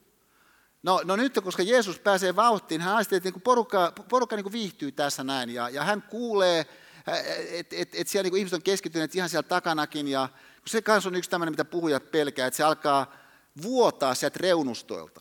Se tilanne, ja sitten se vuotaa sieltä reunustoilta, ja sitten niin alkaa sieltä kasvaa, niin loppujen lopuksi siellä ei ole enää ketään, kaikki häipyy. Ja, ja et, tota, et, et, no nyt sitten kun Jeesus siellä vuorella, hän huomaa, että hei, homma sujuu. Ja tämä on siinä vaiheessa hänen niin uraansa, kun hän osaa nämä klassikkonsa ihan niin kuin hemmetin hyvin jo. Että et, mielettömät rytmit ja Jeesus painaa niin kuin tosi komeilla silloilla siinä. Mutta opetuslapset on kuulleet kaikki tarinat moneen kertaan jo. Ja nyt pitää muistaa, jäkät on olleet aika kovissa keisseissä mukana. Siis joku kuolleesta herättäminen, ja, ja, ja tota, joku, joku sokea tyyppi yhtäkkiä näkee. Ja, ja, ja tota, et, et siis se, että kaveri puhuu, ei ole niin kovin iso juttu. Ja kun hän lisäksi kuulee, että joka tarina moneen kertaan, niin kyllä mä näen mielessäni, kuinka kaveri tähän alkaa jo vaihtaa jalkaa kyllästyneinä ja, ja tota, kolmen tunnin paikkeilla ja, ja vaihtaa siinä merkitseviä katseita jätkät. Et nyt tulee varmaan seuraavaksi sinapin siemen. Ja, ja, ja no sieltähän se tuli. Ja, ja, ja tota, ja, ja, ja tota, no sitten kun jätkät siinä on, niin heillä alkaa tulla nälkäkin ja muuta, niin, niin he, he niin ajattelevat, että ei hitto, että nyt tämä menee vähän överiksi. Ja siinä niin vihjaten sitten sanoo Jeesukselle jostakin viitan liepeestä vähän nykien, että että et Jeesus pikkuhiljaa voisi niin kohta alkaa lopettelemaan. Että se alkaa kuitenkin jo iltakin vähän hämärtymään ja, ja tuolla alkaa kohta mennä, kato, tuo kylässäkin kaikki mestat kiinni ja, ja jengillä alkaa vähän nälkää niin päin pois. Et, et, tota, tämä on siis se uusi suomennos, mistä mä puhun nyt. Ni, niin, tota, johon, johon sitten Nasaretin mies, että tässä on harmi lopettaa hyvä progis, kun hän on kerrankin vauhdissa. Että et, et, tota, et eikö meillä ole niinku mitään eväät tässä näin. Ja, ja no, sitten mä näen mielessä, niin kun, tota, opetuslapset kaivelee pikku nyyttejä ja sieltä löytää sitten just jonkun jonkun, jonkun niin leivän kannikan ja joku, joku, joku kalapahanen. Ja, no sitten siinä oli jotain ystävällisiä ihmisiä lähetty, niin tarjoaa vähän lisää siinä. Ja, jolloin Jeesus ilahtuneena sanoi, että no okei, jaetaan näistä. Ja he alkaa jakaa, ja niin me muistetaan sitten niin kuin nämä riittikin näille tuhansille ihmisille. Tämän tarinan mukaan. No mä olin tästä innostunut siis siitä syystä, että tässä saatettiin panna merkille se, että selvästikin siis Jeesuksen leivän logiikka poikkeaa niin hapankorpun logiikasta. Et jos sä ajattelet hapankorpun logiikkaa, niin keskeinen piirre siinä on se, että, että jos sä syöt palan hapankorppua, niin sulla on nyt se pala vähemmän. Tai annat jollekin jonkun palan hapankorppu, sun on sen verran vähemmän, jolloin sun kannattaa olla tarkkana, että mitä sä teet sun hapankorpuilla. Ja, ja et, tota, et voi olla, että tulee kato tarve vielä kohta. Ja et, et siis tämähän on yksi mahdollinen ajattelutapa, että et, vaikka sulla on jotakin niin kuin paljon, niin sulla on sitä loppujen lopuksi kuitenkin niukalti. Et, et siis näinhän ihminen tosiaan ajattelee ihan tosi monista asioista, että vaikka sulla on ihan tosi paljon jotain, vaikka niin kuin sanotaan terveydenhuoltoa, niin sulla on sitä itse asiassa niukalti. Ja, ja et, et, tota, et, et joku niin kuin Eurooppa on kriisissä. Niin on ihan mahdollinen ajattelutapa. Että vaikka sulla on niin kuin ihan uskomattomat asiat niin kuin Euroopassa, niin silti sulla on niin kuin aika vähän. Niin, no tuo on mahdollinen ajattelutapa, mutta se on aika hallitseva ajattelutapa. Jopa jos ajatellaan ihan niin kuin mikrokäytöstä. Sanotaan vaikka, tarkkailtaisiin esimerkiksi vaikka hymyjen toteutumista tästä näkökulmasta. Et kun seurataan jengiä, niin onko se niin kuin liikkeellä nämä tyypit, jotka niin kuin, katsotaan Excelin näkökulmasta, niin nyt hymy Excelin näkökulmasta, että et, niin että onko nämä tyypit niin kuin liikkeellä Jeesuksen leivän logiikalla, eli sillä logiikalla, että jos hymyilet, niin se ei ole pois mistään. Sulla on yhtä paljon jäljellä jaettuna hymyä kuin oli aikaisemminkin. Vai onko ne liikkeellä siis logiikalla, jolloin siis jos sä hymyilet heti aamulla, niin perään sulla on iltapäivällä varasta tyhjää, jolloin sitä nimenomaan tarvittaisiin. Niin mä sanoisin, että empiirinen havainnointi kertoo, että jengi on aika pitkälti liikkeellä itse asiassa hapankorpun logiikalla, nyt sanokaamme koskien vaikka hymyilyä. No entäs niin kuin vaikka tervehtiminen, että vaikka jonkun toisen ihmisen puoleen kääntyminen, myötätunnon ilmaiseminen, mä sanoisin, että hapankorpun logiikka aika vallitseva. Mutta on siinä suhteessa siis kiinnostava nyt tämä mahdollisuus Jeesuksen leivän logiikasta, koska tämä on mun mielestä se, mistä näkökulmasta niin Leif pyrkii olemaan liikkeellä. Et tilanteet on uskomattoman rikkaat koko ajan, on hänen niin tämä tavallaan ajattelutapansa. Ja, ja kun mä olin sairaalassa, niin, niin maista tuli katsomaan mua.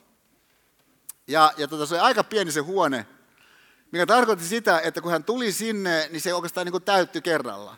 Ja, ja, ja, tota, ja sitten lisäksi tilanne oli se, että siellä oli jo ennestään niin toi Tuuli Lehti, joka on upea leidi, joka opiskeli aikaisemmin täällä Otaniemessä, tai siis tulee valmistumaan täältäkin, vaikka opiskelee lääkiksessä nyt.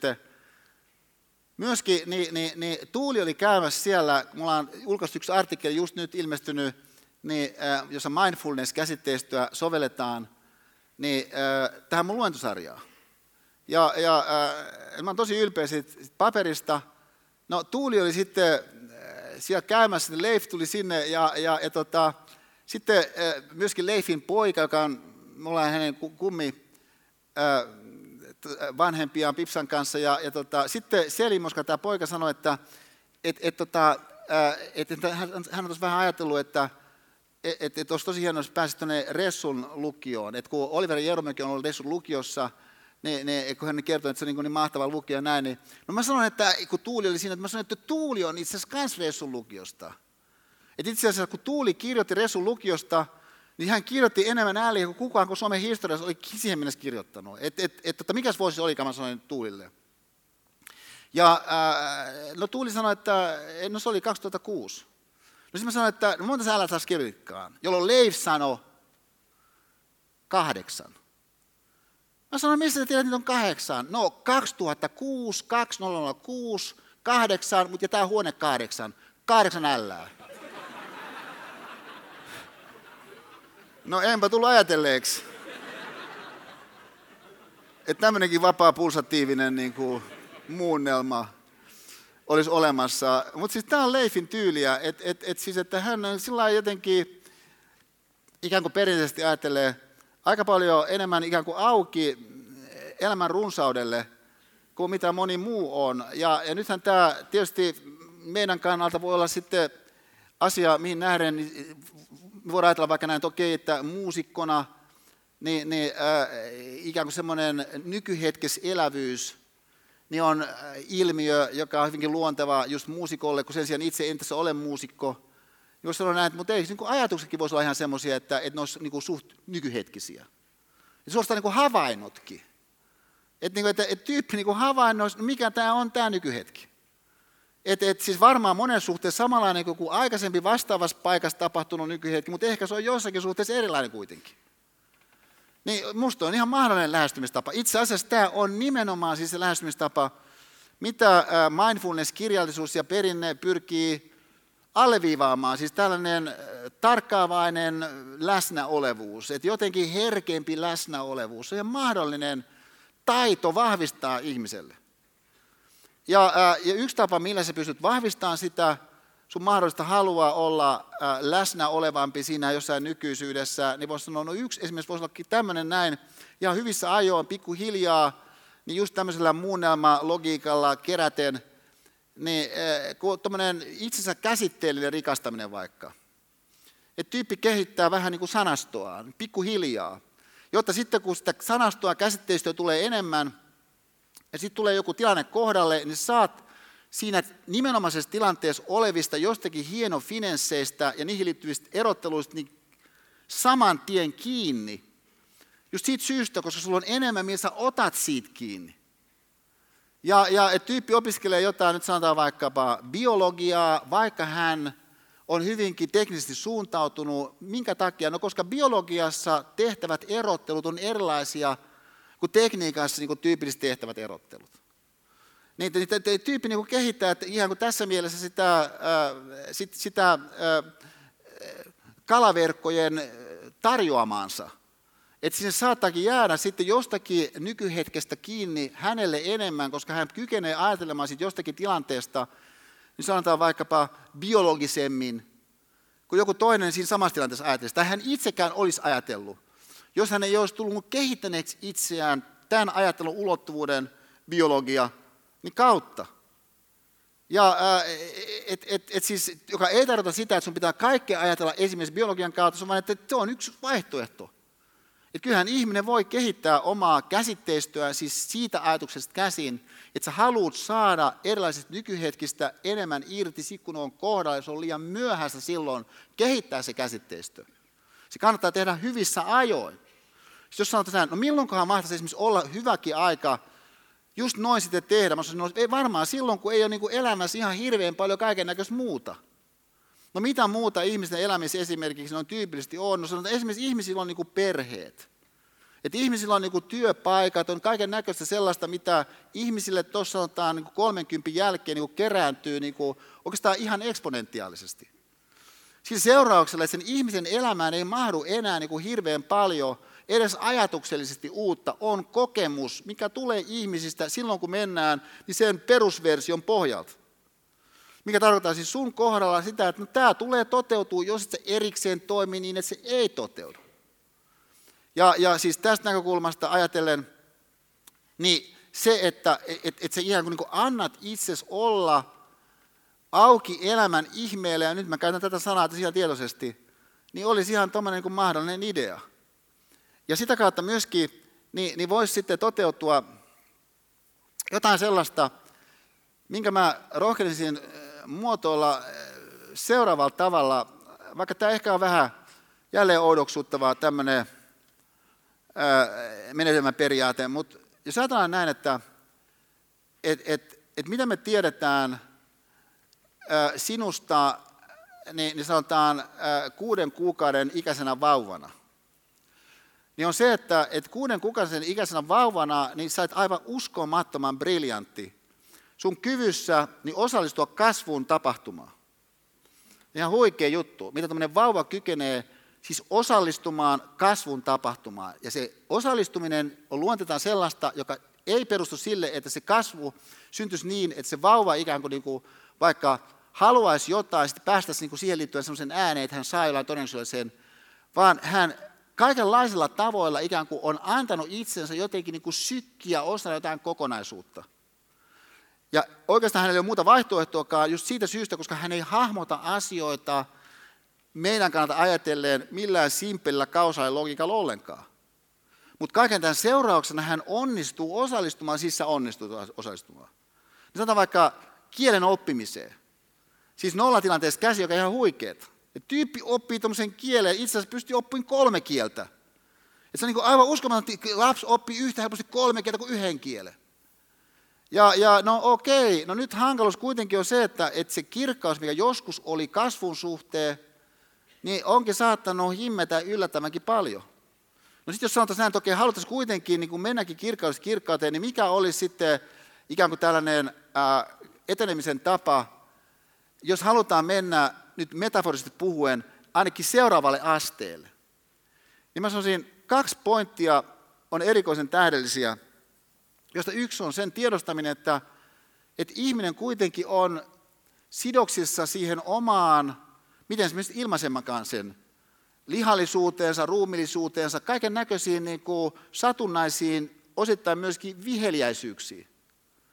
Ja, ja et, tota, et se on niin uskomaton asia sinällään, että ikään kuin, et kuinka niin kuin satunnaisia asioita ihmisen elämässä todellisuus on sellaisia, mikä on ihan siis elintärkeät oikeastaan.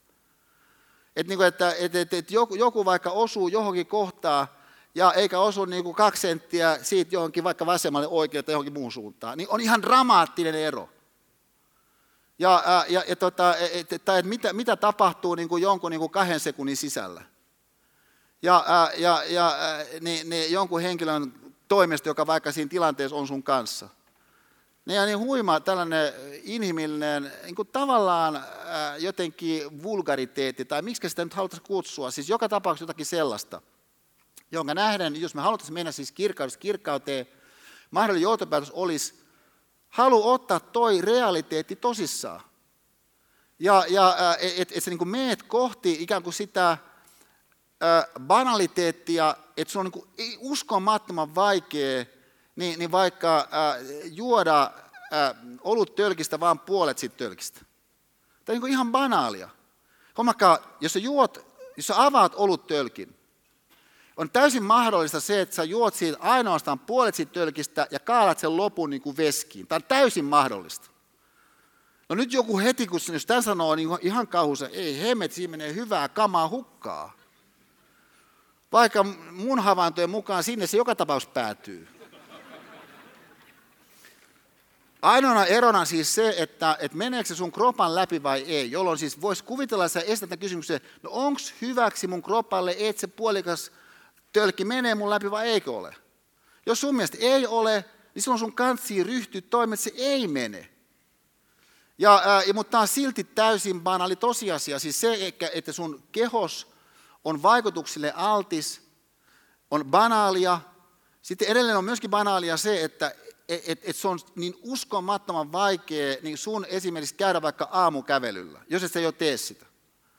Et vaikka sä kuinka tietäisit, että okei, keväällä on niin fantastista noin aamut, se on niin uskomattoman vaikea saada itses ulos kävelemään, niin, niin silloin upeana kevät aamuna.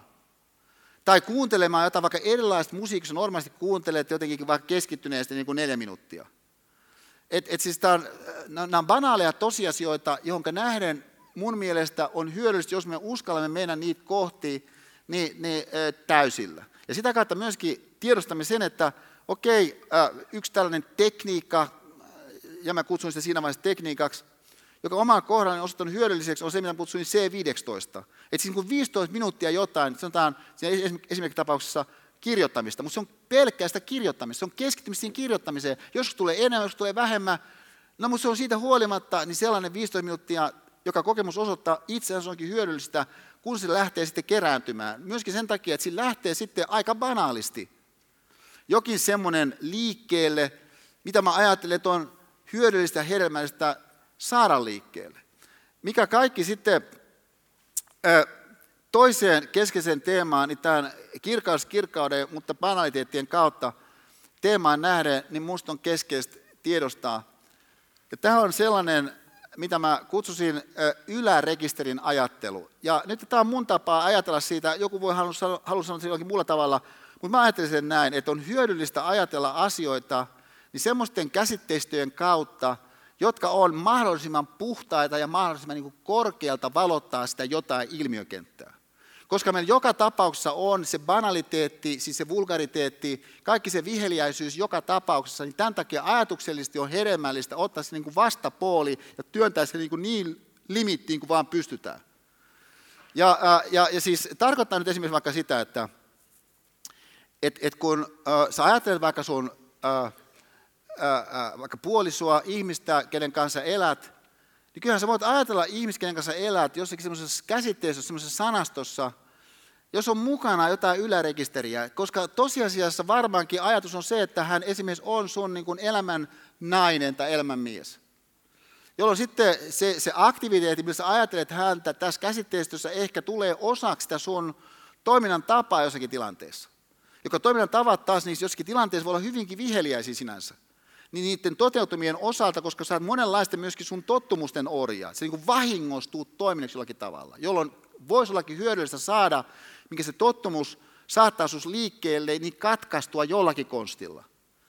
Ja yksi semmoinen konsti, joka nyt sitten tarjoutuu, jota me täällä olemme yrittäneet myöskin saattaa liikkeelle, niin on siis nimenomaan niin eh, meidän oman ajattelun kautta syntyvä todennäköisyys siihen, että se sun toimintasi jossakin tilanteessa on myöskin parempaa, koska sä oot ajatellut parempia ajatuksia.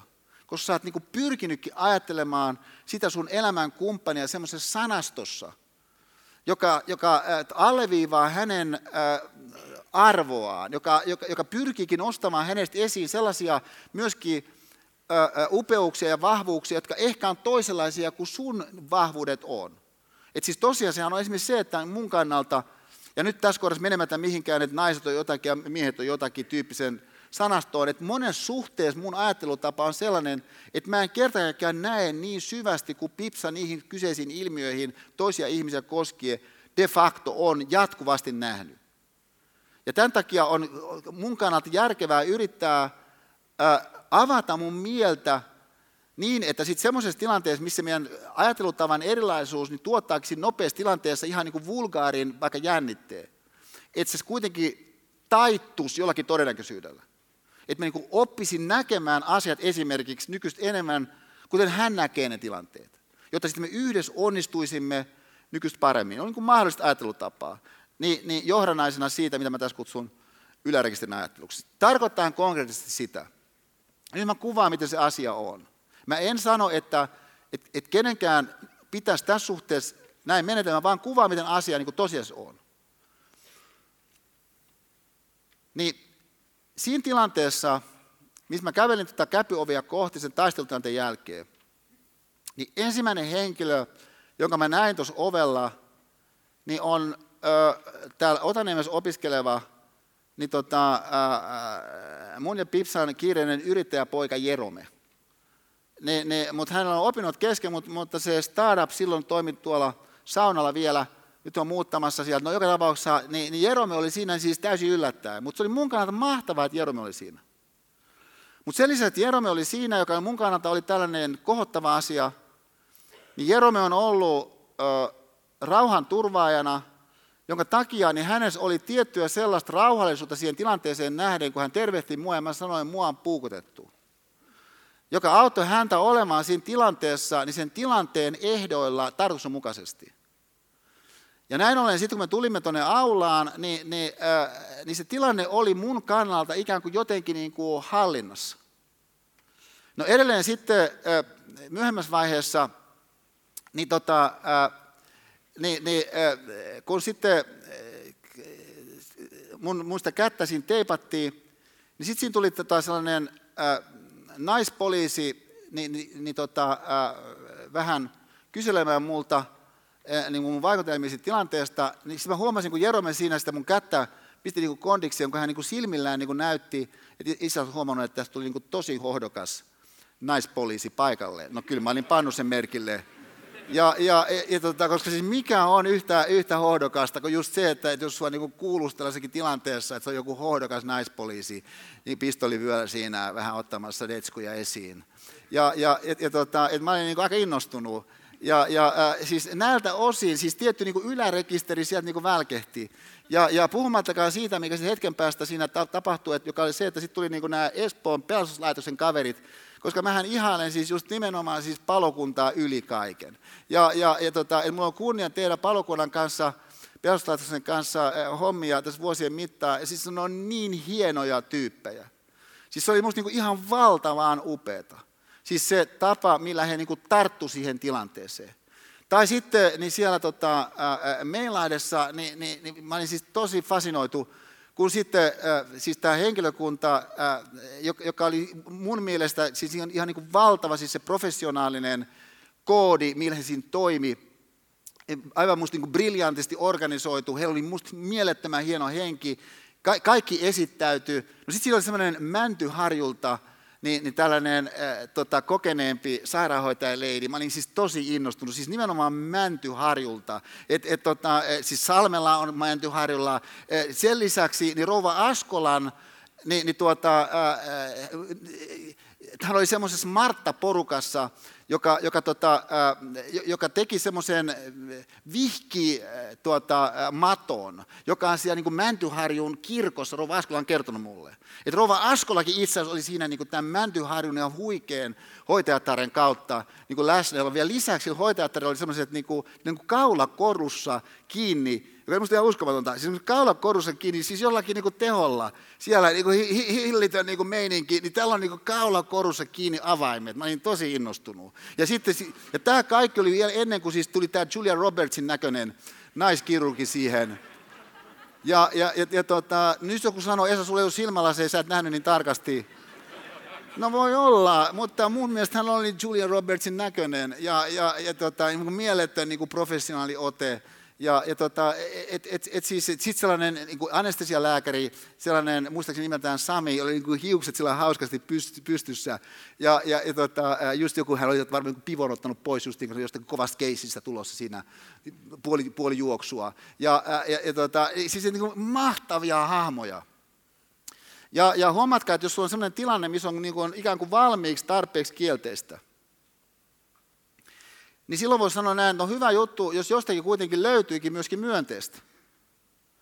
Ja, ja no nyt tietysti se, minkä ihminen kokee kielteisenä, minkä ihminen kokee myönteisenä, niin kuin jonkun asteisesti heijastelee sitä, että millä tavalla se ihminen kaiken kaikkiaan niin kuin ajattelee asioista, kaiken kaikkiaan. Taas se, miten se ihminen kaiken kaikkiaan ajattelee asioista, tietysti heijastelee sitä, että no minkälaisia asioita se henkilö on niin kuin siihen mennessä niin kuin pyrkinyt ajattelemaan.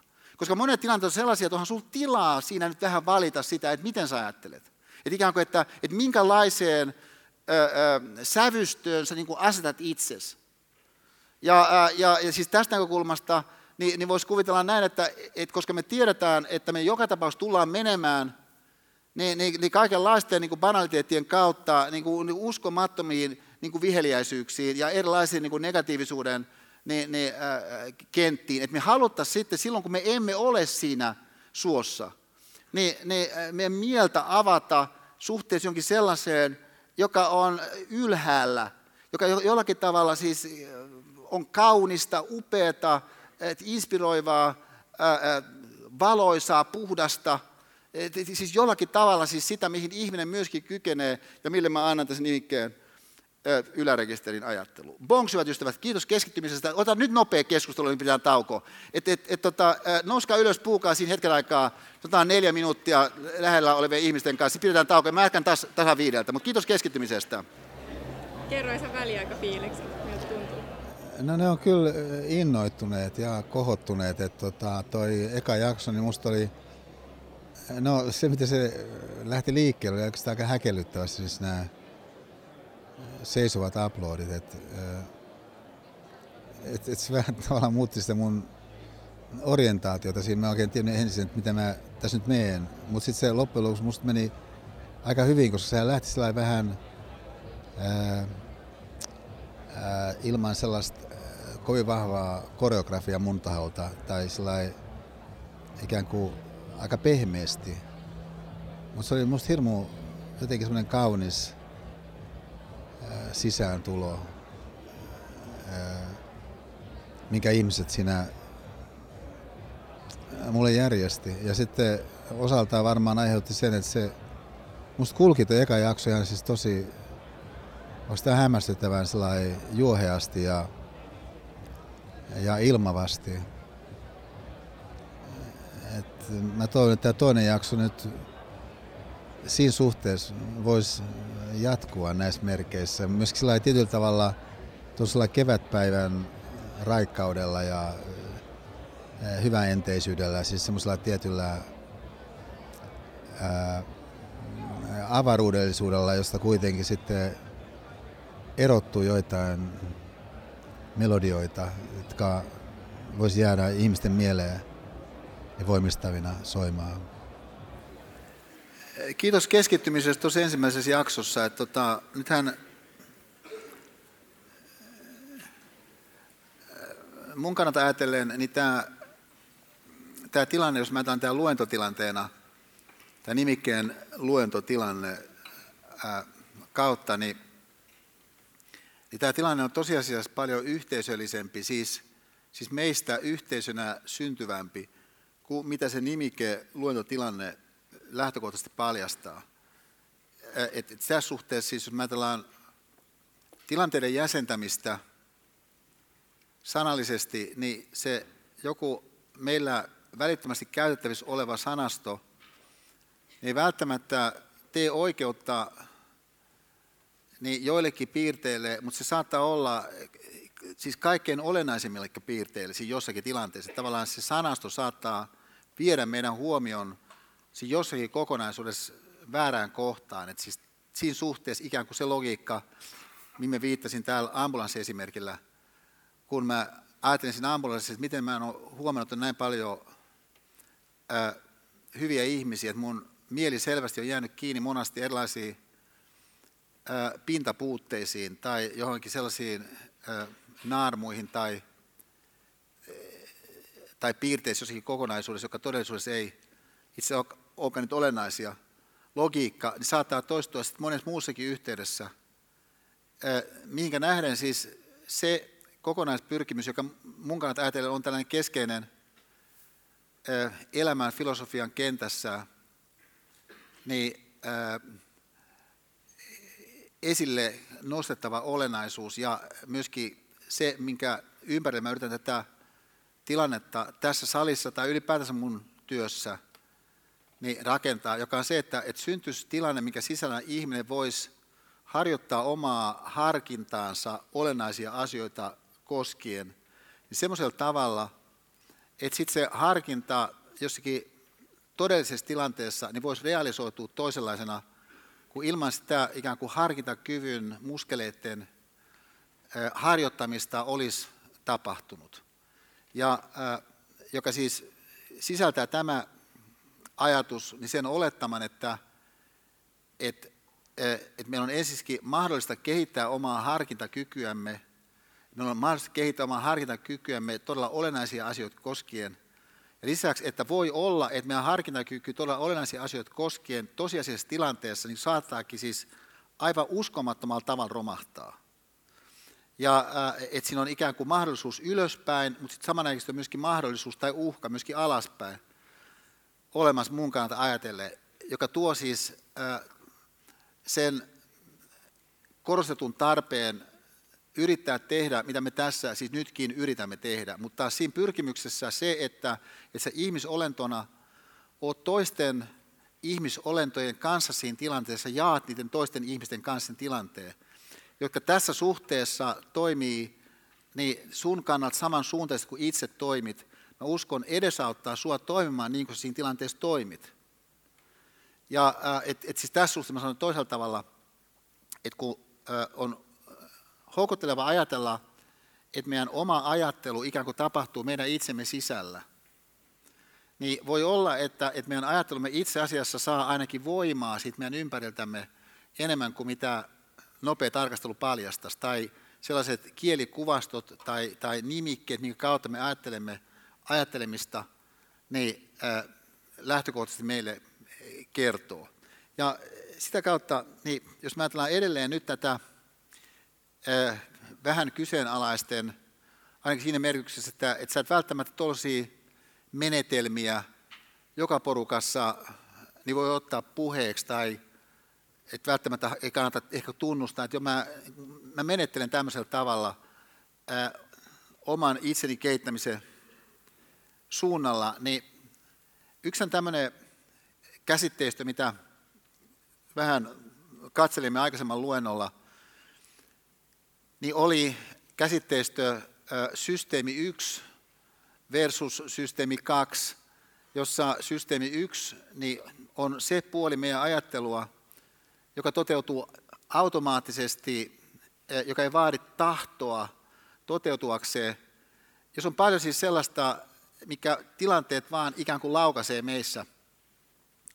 Mutta joka samanaikaisesti sen kanssa kuitenkin on myöskin ajattelemisen tapaa, mihin sä voit, kun katsotaan asiaa laajemmin, vaikuttaa, kun sä suuntaat itsesi niin sen vaikuttamisen prosessiin, kuitenkin tiedostaen sen, että sä et pysty sitä vaikuttamista saamaan aikaiseksi samalla tavalla noin vaan, kuin ehkä miten on asian laita siellä, missä me ajatellaan oman ajattelumme systeemiä kaksi, joka on, minkä, minkä me olemme ihmisolentoina saaneet myöhemmin ja jossa toimimme erilaisten symbolijärjestelmien kautta tyypillisesti aika objektivoivasti ja, sitä kautta äh, ikään kuin työstään jotain sellaista, joka, äh, joka on meidän edessämme äh, ja johon nähden sitten, kun me vaihdamme sitä, mitä on siinä edessä, me ehkä pääsemme hedelmälliseen työskentelysuhteeseen ja sitä kautta myöskin aika hallittuunkin monessa tapauksessa etenemiseen, mutta hankaluutena on se, että kun kuitenkin samanaikaisesti monia asioita tapahtuu automaattisesti,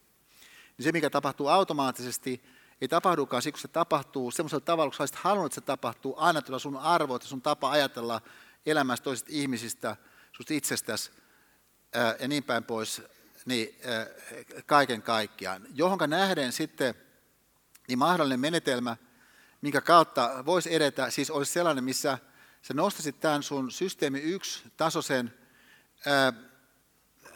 automaatioiden rikastamisen, niin ää, tietoiseen tarkasteluun niiden mielikuvastojen valossa, missä me tiedetään, että, että kun ihmisille joku mielikuvasto voi olla oikeastaan aika ohjaava sit kuitenkin jossakin tilanteessa, mikä jollakin tavalla muistuttaa sitä mielikuvastoa, niin jos se mielikuvasto on riittävän rikas, niin saattaa olla, että se ihminen siinä salamanopeassa tilanteessa toimiikin enemmän sen mukaisesti kuin miten hän itse asiassa haluaa, että hän toimii.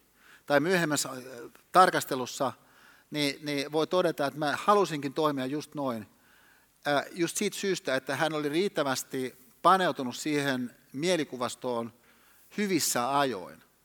Et, et huomakkaa, että kun yksi tämmöinen tapahan ajatella, niin niitä erilaisia esimerkkejä, mitä mä oon täällä ottanut tarkasteluun, on ajatella niitä sillä tavalla, että niiden pointti jonkun esimerkin ei ole ajatella sitä esimerkkiä välttämättä niin kuin Esa sen jonkun esimerkin ajattelee, vaan että sä ikään kuin sen esimerkin kautta tulet itse ajattelemaan jotakin sun esimerkkiä.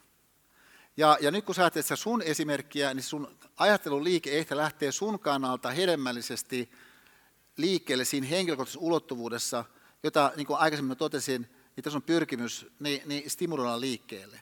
Jolloin siis pointtina on se, että ihan kun sun mieli kopioi tai toistaa jonkun toisen esimerkkiä tai ajatuskulkua, vaan että sun mielessä lähteekin tarkastelemaan sitä sulle merkityksellistä esimerkkiä.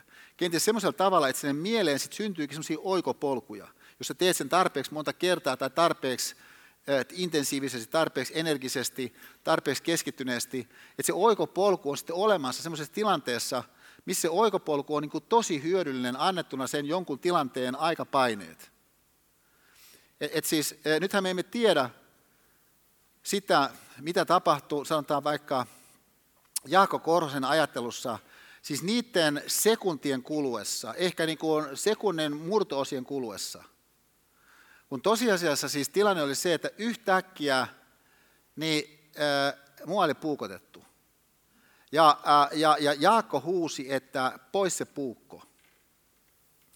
Niin tämä oli tilanteessa, missä mä en ollut nähnyt mitään puukkoa. Mutta koska Jaakko huusi, että pois se puukko, semmoisella äänellä, kun hän sen huusi, joka ei ollut mikään siis panikoiva ääni, mutta se oli erittäin luja, erittäin selkeä ja erittäin niin määritetyn ääni, niin mun systeemi yksi näki sen puukon nopeammin kuin ilman tätä huutoa, mä uskon, olisi tapahtunut.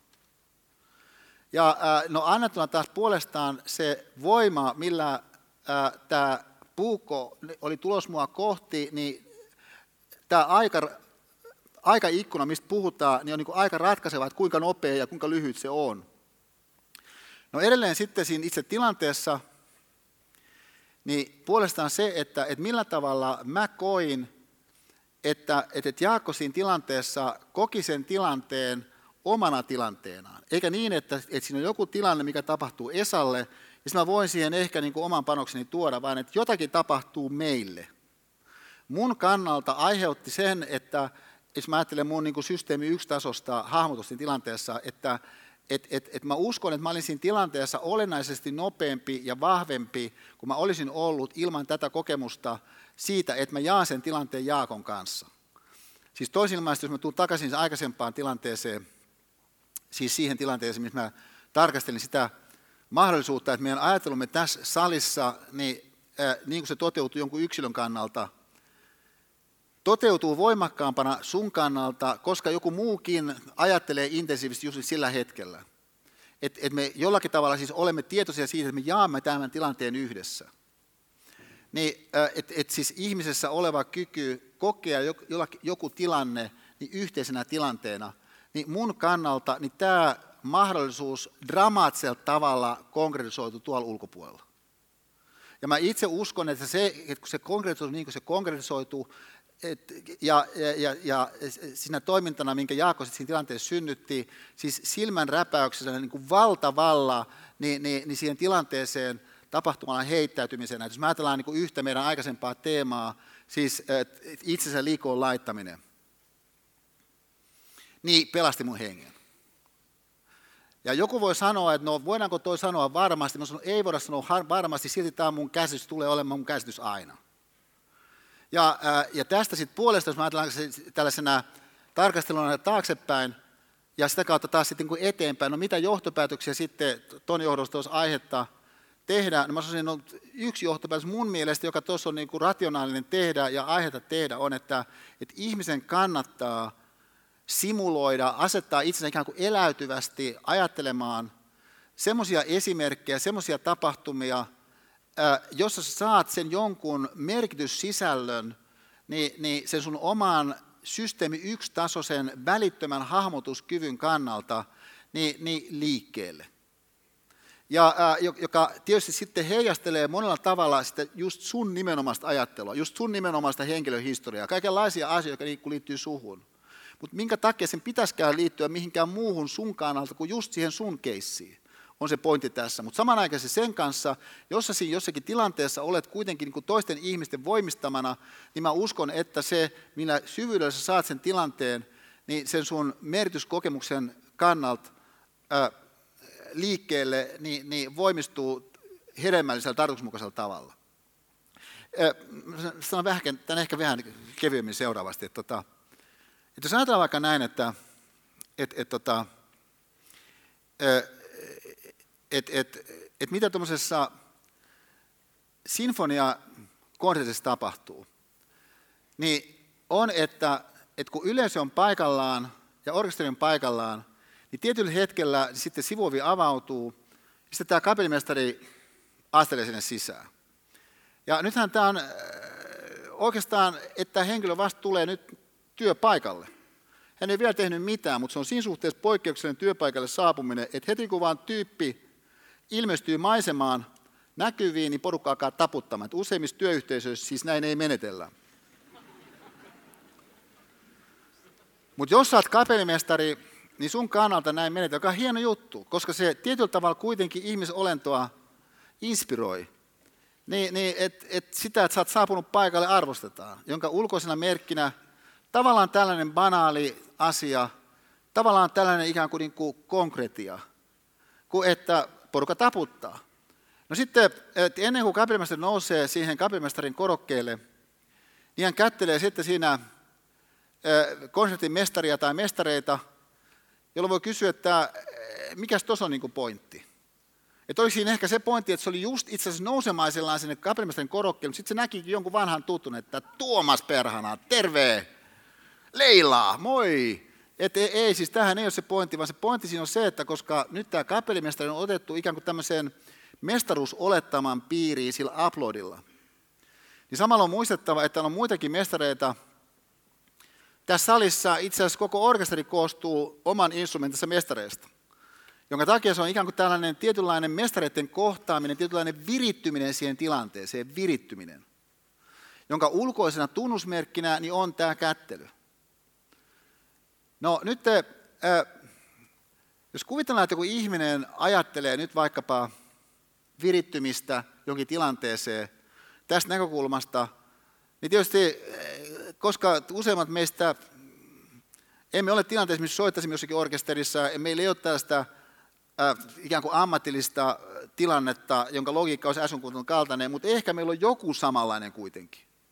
Siis sellainen, mihin nähden taas sillä mielikuvastolla, minkä tuo äskeinen esimerkki, jossa ajattelet sen riittävällä syvyydellä läpi, jossa niin ikään kuin simuloit sitä seuraavan kerran jossakin konsertissa, niin voikin edesauttaa, että sitten jossakin tilanteessa, kun sulla on joku palaveri alkamassa, niin menetkin siihen hieman eri tavalla siihen palaveriin tai siihen johonkin, jo, jo, jonkun, jo, jonkun niin kuin tiimikohtaamiseen, tai sä kohtaat sun vaikka niin kuin, ö, ö, äidin, niin mestareiden kohtaamisen valossa. Että ikään kuin sä lähestyt häntä eri tavalla, kun sä oot ajatellut, että mitä tahansa siinä nyt onkaan tarkoitus, että tapahtuu teidän kauttanne jossakin tilanteessa, niin virittyy ö, enemmän siihen suuntaan kuin halutaan, kun sä kohtaat hänet niin mestarina. Siis siinä mielessä arvonannon käsitteistön kautta. Niin tämä on sitä maailmaa, jonka nähden niin viimeinen näistä kyseenalaisista ää, rakkauslauluista tai, tai tällaisista ää, menetelmällisistä lähestymistavoista, ää, jonka mä tässä nostaisin esiin, niin tällaisena kokoavana asiana tämä meidän kevättä koskien, mutta ylipäätänsä mun työni pyrkimyksiä koskien, tällaista elämänfilosofista pohdintaa koskien, mitä me tässä yritämme harjoittaa, niin tuo syvä positiivisuuden, ja tämä on se termi, mitä tätä nyt avaisin tässä, ilmiöavaruuden meille tarkasteluun. Et jos mä ajatellaan näin, että, että on sellaisia positiivisuuden muotoja, jotka on hyvinkin kepeitä ja hyvinkin helposti, onko tämä aika mekaanisestikin toistettavissa. Että et vaikka, että et, et henkilö niin kuin hokee jotakin vaikka positiivista slogania, niin se on helppo ihmisen tuollaista tehdä ihan kuin tällainen algoritmi. Ja, ja että hän voi kirjoittaa jonkun, äh, jonkun lapun ja panna sen seinälle, ja siinä voi lukea vaikka ajattele positiivisesti. Ja sitten se voi vaikuttaakin tähän henkilöön niin, että hän keskimääräisesti ehkä ajattelee positiivisesti. Mutta hankaluus on se, että et, et, et tietysti sitten e, ihminen kuitenkin niin, äh, tajuaa sen, että et elämä on moninainen ilmiö, että tämä on niin valtava se kokonaisuus, minkä mä tässä tekemisissä.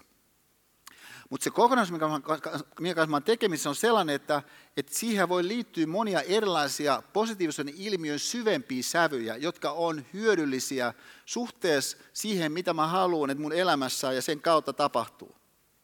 Siis sellaisia ilmiöitä kuin esimerkiksi vaikkapa kiinnostuneisuus, sellaisia ilmiöitä kuin vaikkapa kunnioittavuus, sellaisia ilmiöitä kuin vaikkapa, että et, et, et sä niin kykenet virittymään sille jollekin erityisyydelle arvostavasti, mikä siinä jossakin tilanteessa yhtäkkiä ilmeneekin, niin on ö, positiivisuutta. Ja ö, et läsnäolevuus on positiivisuutta. Mutta se on positiivisuutta jossakin muussa merkityksessä kuin se on hokema positiivisuuden mielessä. Niin tästä näkökulmasta, jos te ajattelette seuraavaa, toivoakseni valaisevaa esimerkkiä, että kun tota, yksi mun tiedeuran tällaisia suuria hetkiä oli New Yorkissa kerran, kun tästä on pari-kolme vuotta, kun yksi sellainen taloustieteen nobelisti nimeltään Edmund Phelps oli kutsunut mut niin, niin, äh, tällaiseen äh, kokoukseen, minkä hän järjesti Kolumbian yliopistoon, missä hän toimii.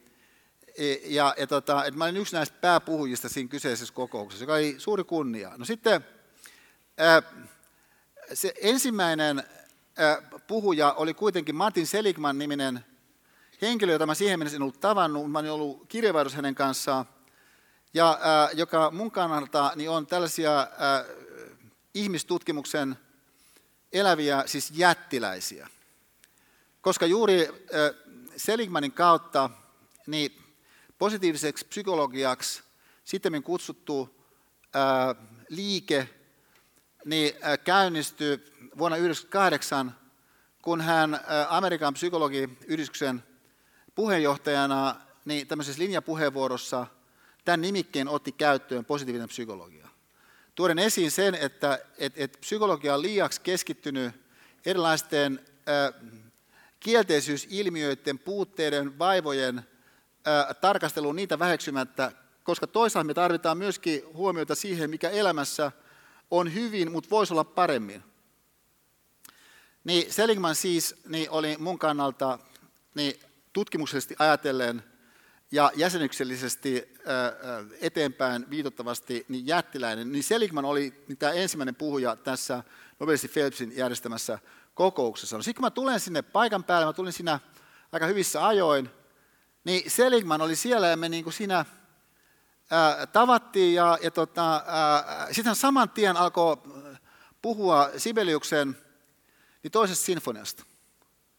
Ja, ja et, et, niin kuin Sibeliuksen toinen sinfonia, erikoisesti juuri siis sen äh, finaali, että kuinka äh, Sibeliuksen toisen sinfonian finaali niin, et, ilmentää äh, kukoistuksen niin, äh, filosofiaa Seligmanin mielestä niin ehkä paremmin kuin mikään muu sävellys niin, niin, äh, sinfonian musiikissa.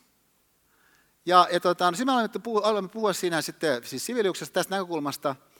Ja, ja tota, että, sitten hän sanoi, että et, et, et hän haluaisi vähän kahvia tässä, että et tiedätkö mistä täältä saisi kahvia. Mä sanoin, tosta, mun mielestä tuossa oli semmoinen äh, vehje tuossa aulassa. No sitten me mentiin sinne ja saatiin siitä vehjestinä aulassa niin kahvit. Ja sitten me jatketaan juttelua ja jutellaan siinä näin. Ja sitten yhtäkkiä, niin mä katsoin, kun mitä täällä on näin hiljasta tässä, niin tässä aulassa.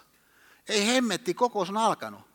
Ja, ja et, tota, no sitten me hiippaillaan sinne, no siellä on niin kuin Nobelisti Phelps justi paukuttaa niin kuin avauspuheenvuoroa.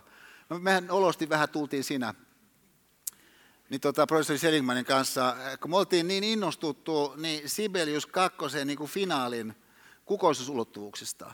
Mutta mut huomatkaa, että, että mehän ei niin kuin useinkaan kyllä ajatella siis itseämme suomalaiset, vaikka me haluamme ajatella Sibeliusta meidän niin kuin tällaisena jollakin tavalla sielumme tulkkina, niin, niin jonakin semmoisena kansana, jolla olisi jotakin niin erityisymmärrystä ylipäätänsä niin kuin positiivisuuden ilmiö, mutta ehkä se onkin syvä positiivisuus. Se ilmiö, joka ylipäätänsä kannattaa olla tarkastelun kohteena. Et voi olla, että, että monet sellaiset nopeiden kohtaamisten pintailmiöt, jotka sinällään on itsessään ihan, ihan myönteisiä, että miten sä saat jonkun tilanteen saman tien käyntiin, että, että millä todennäköisyydellä ihmiset vaikka hymyilee toisilleen, niin totta kai tuo on sellainen, mitä meidän on aihetta, myöskin niistä syistä, kun tuossa ensimmäisessä jaksossa ehkä pikkasen hahmoteltiin, niin ottaa tarkasteluun kehitysnäkökulmasta, mutta silti se varsinainen pointtihan ehkä onkin se, että, että miten me saamme sen koko paletin, ne erilaiset instrumentit, minkä kautta siis se positiivisuus soi, niin soimaan niin, että se syvyys, mikä siihen itse ilmiöön liittyy elämän uudistuvuuden osalta, niin lähtisi käyntiin. Ja äh, nyt äh, mä sanon sen seuraavalla tavalla, että nyt, ja pikkasen nyt hypäten toiseen kohtaan. Tässä on muutama kirja.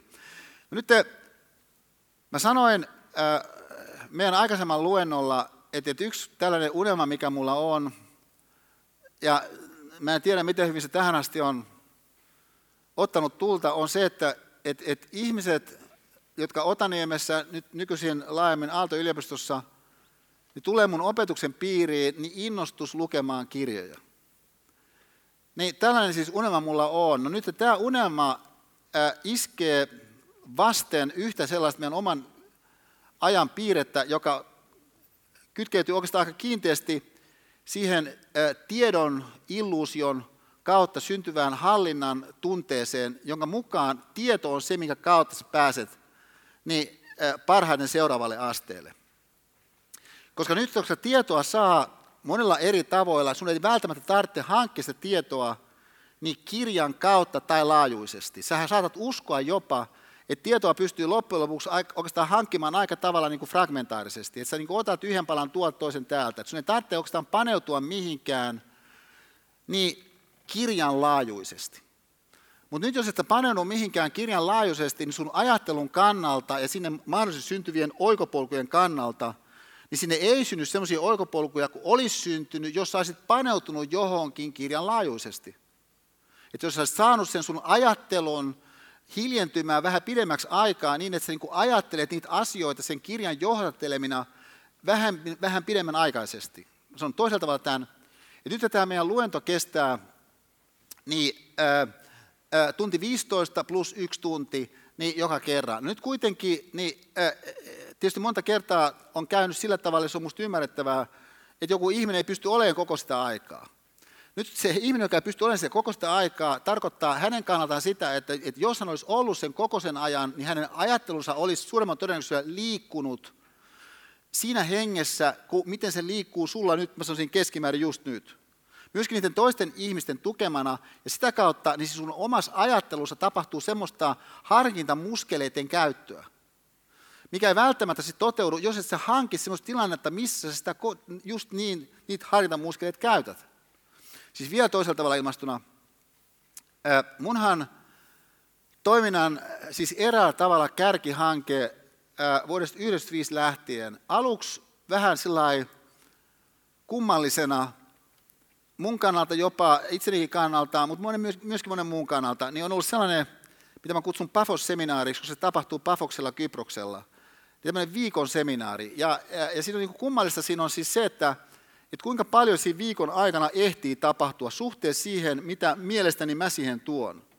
Koska mielestäni, niin kun mä pidän nyt vaikka tässä nyt just luentoa, niin mä en ole sen ihmeellisempi, kun mä oon nyt vaikka Pafoksella, mutta jostakin syystä ihmiset saa siinä Pafoksella siitä mun jutusta enemmän irti, kuin edes täällä he saa, vaikka he täälläkin saa aika paljon. Ja minkä takia näin voi olla, että se sama ihminen, sit kun hän juttelee joskus iltapäivällä jonkun toisen henkilön, kun on siellä seminaarissa mukana, saa siltä toiselta ihmiseltä niin hämmästään paljon myös, musta heijastelee erittäin tärkeää inhimillistä mahdollisuutta niin meissä. Nimenomaan harkintakyvyn harjoittamisen osalta. Ja joka sitten puolestaan on sellaista, minkä, mihinkä nähden, niin me tietysti voisimme muistakin väylistä käsin niin, niin itseämme saattaa käyntiin, ja tässä mä tarjoan siis kirjat yhtenä mahdollisuutena. Sitten on sen toisella tavalla. Että jos ajattelette vaikka, va, vaikka tota, ää, tämä kirja Kaksi Fredrickson Positivity, niin tämä ää, Barbara Fredricksonin kirja Positivity on tällainen, siis maailman johtavan positiivisten tunteiden tutkijan äh, kokonaisyhteenveto hänen itsensä ja monen muun tekemästä tutkimustyöstä, joka liittyy varsinkin positiivisiin tunteisiin, mutta laajemmalti positiivisiin ilmiöihin. Nyt voisi sanoa näin, no henkilö, joka lukee tämän kirjan läpi ajatuksella, siis paneutuu positiivisiin tunteihin, tunteisiin niin, niin, äh, kirjan laajuisesti. Ja tämän seurauksena hän tulee ajatelleeksi, nyt sanotaan vaikka myötätuntoa, niin, niin eri tavalla kuin jos hän niin ajattelee, joo, kyllä mä tiedän myötätunnon.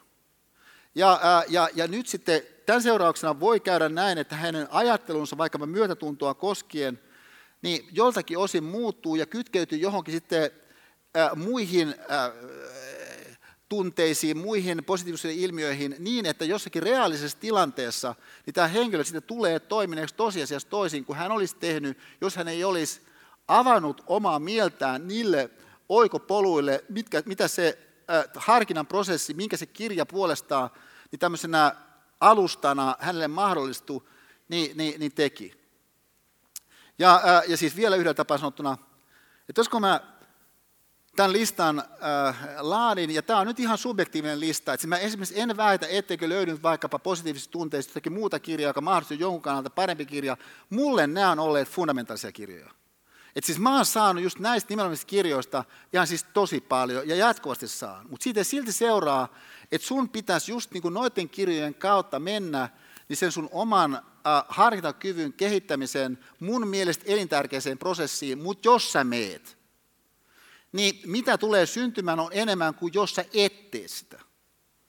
Ja, äh, ja huomakkaa, että tämä ei ole sellainen väittämä, joka olisi vaikkapa ehdollistettu sille, että vaikka mikä olisi joku sun äh, mitattava älykkyysosamäärä tai miten sä niin kirjoitit ylioppilaskirjoituksessa tai miten sä oot niin jossakin tenteessä pärjännyt, siis siihen katsomatta, miten sä oot missään pärjännyt, niin sä tuut olemaan ihmisenä enemmän, jos sä itsellesi ton chanssin annat. Mutta kulttuuri ei työnnä sitä chanssia sulle jonakin semmoisena, joka ikään kuin, kuin automaattisesti toteutus, on se mun väittämä tässä. Sun pitää erikseen hankkiutua niihin tilanteisiin, missä sitten se tässä suhteessa sun oma kasvu voisi tapahtua. Siis sanotaan vielä yhdellä tavalla, että, että tota, ja, ja nyt ehkä, ehkä pikkasen eh, toisenlaisella sanastolla. Että, tota, yksi on semmoinen tapa simuloida meidän merkityksellisen kokemisen kykyä, jota me olemme täällä soveltaneet. On ollut paitsi semmoisten esimerkkien, mitä mä olen kertonut, ohella se, että mä oon näyttänyt jonkun lyhyen videon pätkän. Mä saatan joskus äh, kuvata, millainen se videopätkä on, jotta sitten äh, sun huomio kohdistus niihin elementteihin siinä kyseisessä videonpätkässä, jotka musta on se jonkun teeman kannalta, kun tarkastellaan erikoisen hedelmällisiä. Sitten on saattanut olla, että et, et mä en kauhean paljon edes kuvaa sitä, koska mä pidän suotavampana, että vaan katsotaan se ja sitten lähdetään avaamaan sitä. Nyt mä kuvaan kolme tällaista piirrettä yhdestä mun aivan suosikki videopätkästä, joka äh, mä toivon on samanaikaisesti myöskin jotain sellaista, mihinkä nähden sun oma kokemus siitä, mitä tässä salissa on tapahtunut, niin voisi olla kiinnostavalla tavalla jäsentävä.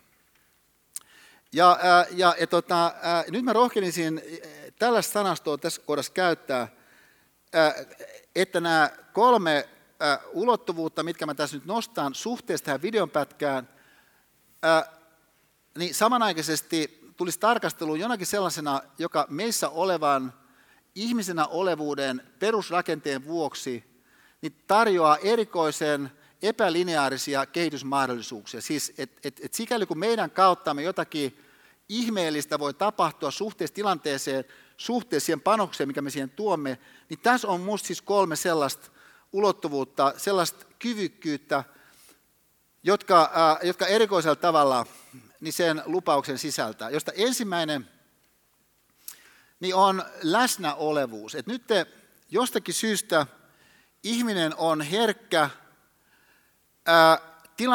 tilanteille enemmän tai vähemmän, mutta monet tilanteet on sellaisia, että sun ei tarvitse välttämättä olla hirveän läsnä sille tilanteelle, jotta sä pärjäät siinä tilanteessa suhteessa niihin vaateisiin, mitä jostakin sun kohdistuu sen tilanteen kannalta.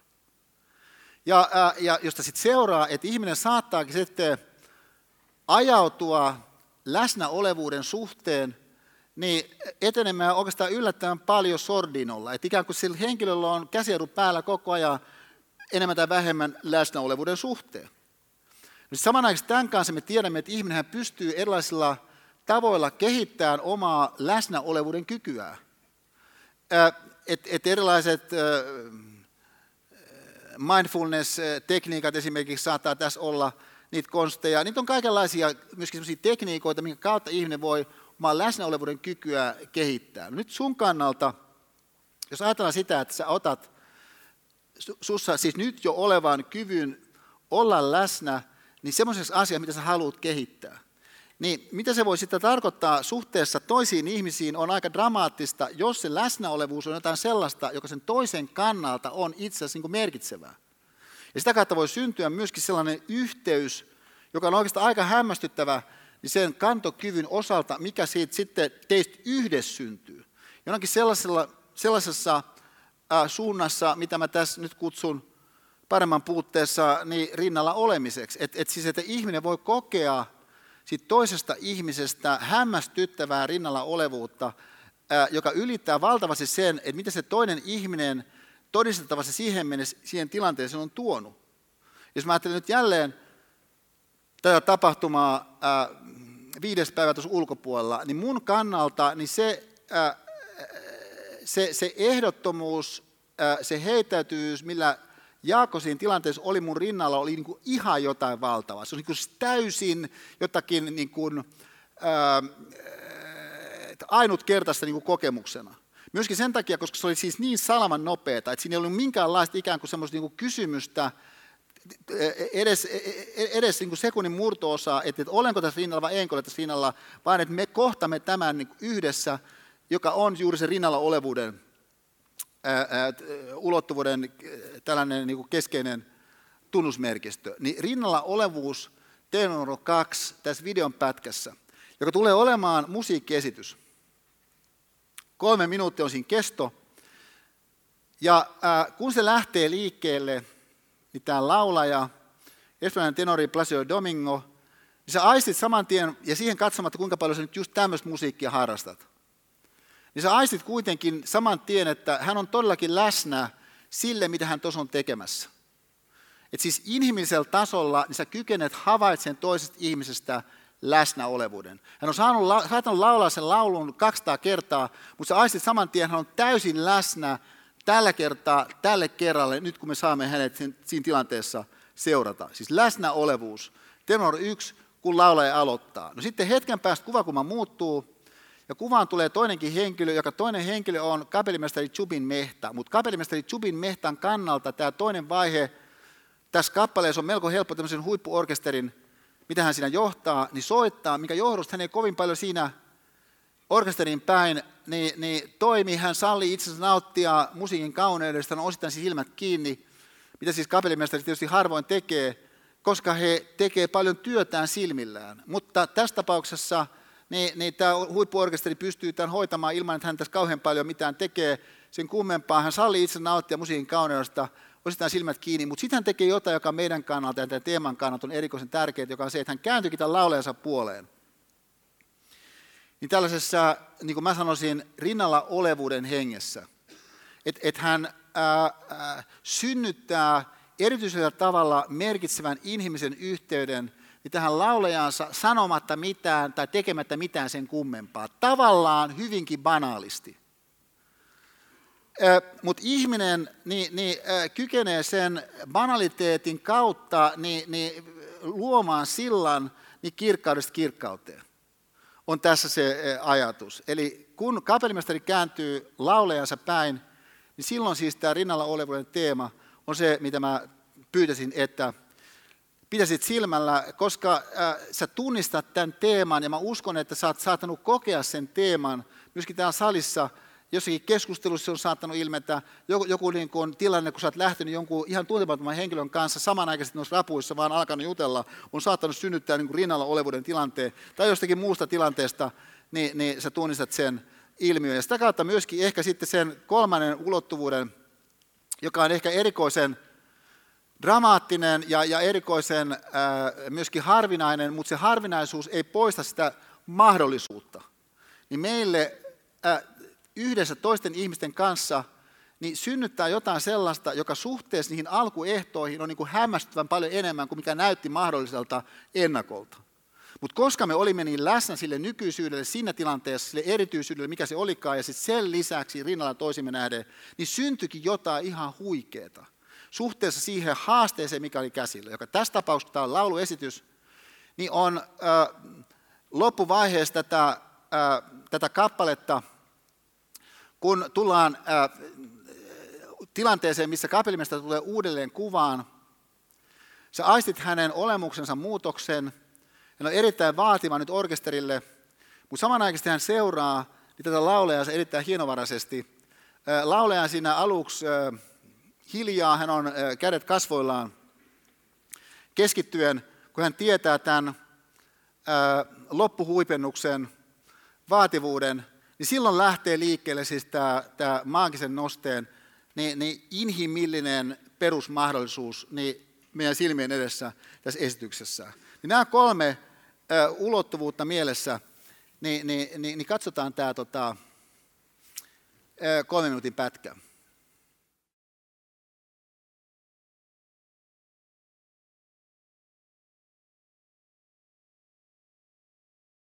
Okei.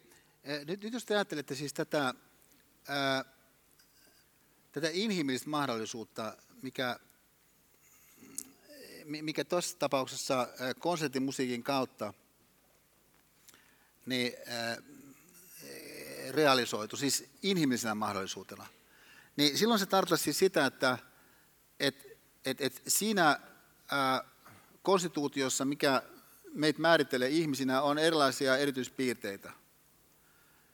Ja äh, osa niistä erityispiirteistä on sellaisia, että sä pystyt niistä saamaan otteen luonnontieteen menetelmillä, niin kuin ne tällä hetkellä tunnetaan.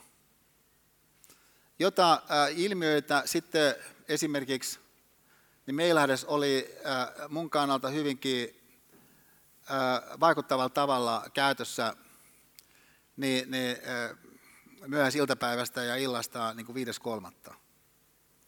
Mutta sitten on sellaisia meidän ihmisenä olevuuden ö, olemuksen puolia, jota nykyisillä luonnontieteen menetelmillä kenties ei saadakaan kovin hyvin niin, ö, haltuun, mutta joka silti on osa sitä meidän mahdollisuuttamme elää rikasta ja toisia ihmisiä rikastavampaa elämää. Ja joka puolestaan sitten voisi saada meidän oman ajattelumme kautta vauhtia suhteessa meidän tästä eteenpäin toteutuvaan reaaliseen elämään sen kautta, että olemme riittävällä intensiteetillä, riittävällä paneutuvuudella, riittävällä harkinnalla, myöskin riittävällä eläytyvyydellä niin, niin, äh, ajatelleet sitä kyseistä mahdollisuutta. Jotta sitten jossakin tilanteessa, joka yhtäkkiä syntyy täysin ennalta aavistamattomana, niin sä ehkä voisitkin olla niin rinnalla. Kenties jopa niin, että sit siinä tilanteessa, missä sä oot rinnalla, johonkin nähden, niin syntyy jotain sellaista, joka, joka ilman sitä rinnalla olevuutta siinä tilanteessa ei olisi syntynyt. Mutta jos ei olisi syntynyt, niin se hinta olisi saattanutkin olla kauhistuttava. Ja, ja nyt, äh, siis, no mä sanon tämän vähän toisella tavalla vielä, että et, et, et, tota, kyllä muun, siis, muun tekee siis valtavan vaikutuksen, aina kun mietin siis sitä, äh, sitä tosiasiaa, että et, et, et, tota, et, et Suomen sotaponnistuksessa, niin, niin, niin siis tämä ilmiö niin oli niin kuin hyvin erityinen tämä, että et, et, et vainajat tuodaan siis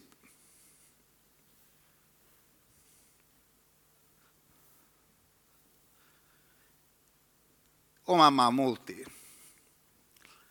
Ja tota, kun mä tapasin tuon ton, Sotainvalidien veljesliiton toiminnanjohtajan semmoisen herra Saaren kerran, mä, mä kysyin, että kuule, mistä, mistä toi oikein niin tuli tuo käytäntö, niin, niin hän sanoi, että no se oli tietenkin aika, aika erikoinen käytäntö, että et, et, et sodan alkuvaiheessahan siis se käytäntö oli sama kuin se nyt on ympäri maailman ollut, että, että vainajat haudataan sinne, missä on kaatuneet.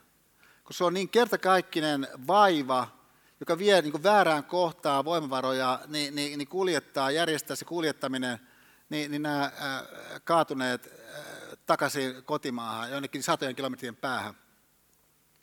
Ja näin ollen sitten sodan alkuvaiheessahan se oli se käytäntö, että et, et vainajat haudattiin sinne äh, lähelle rintamaa. Mutta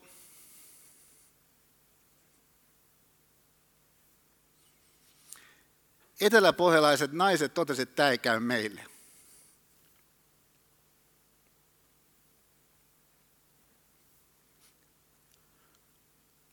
Että me haetaan meidän omat pojat pois.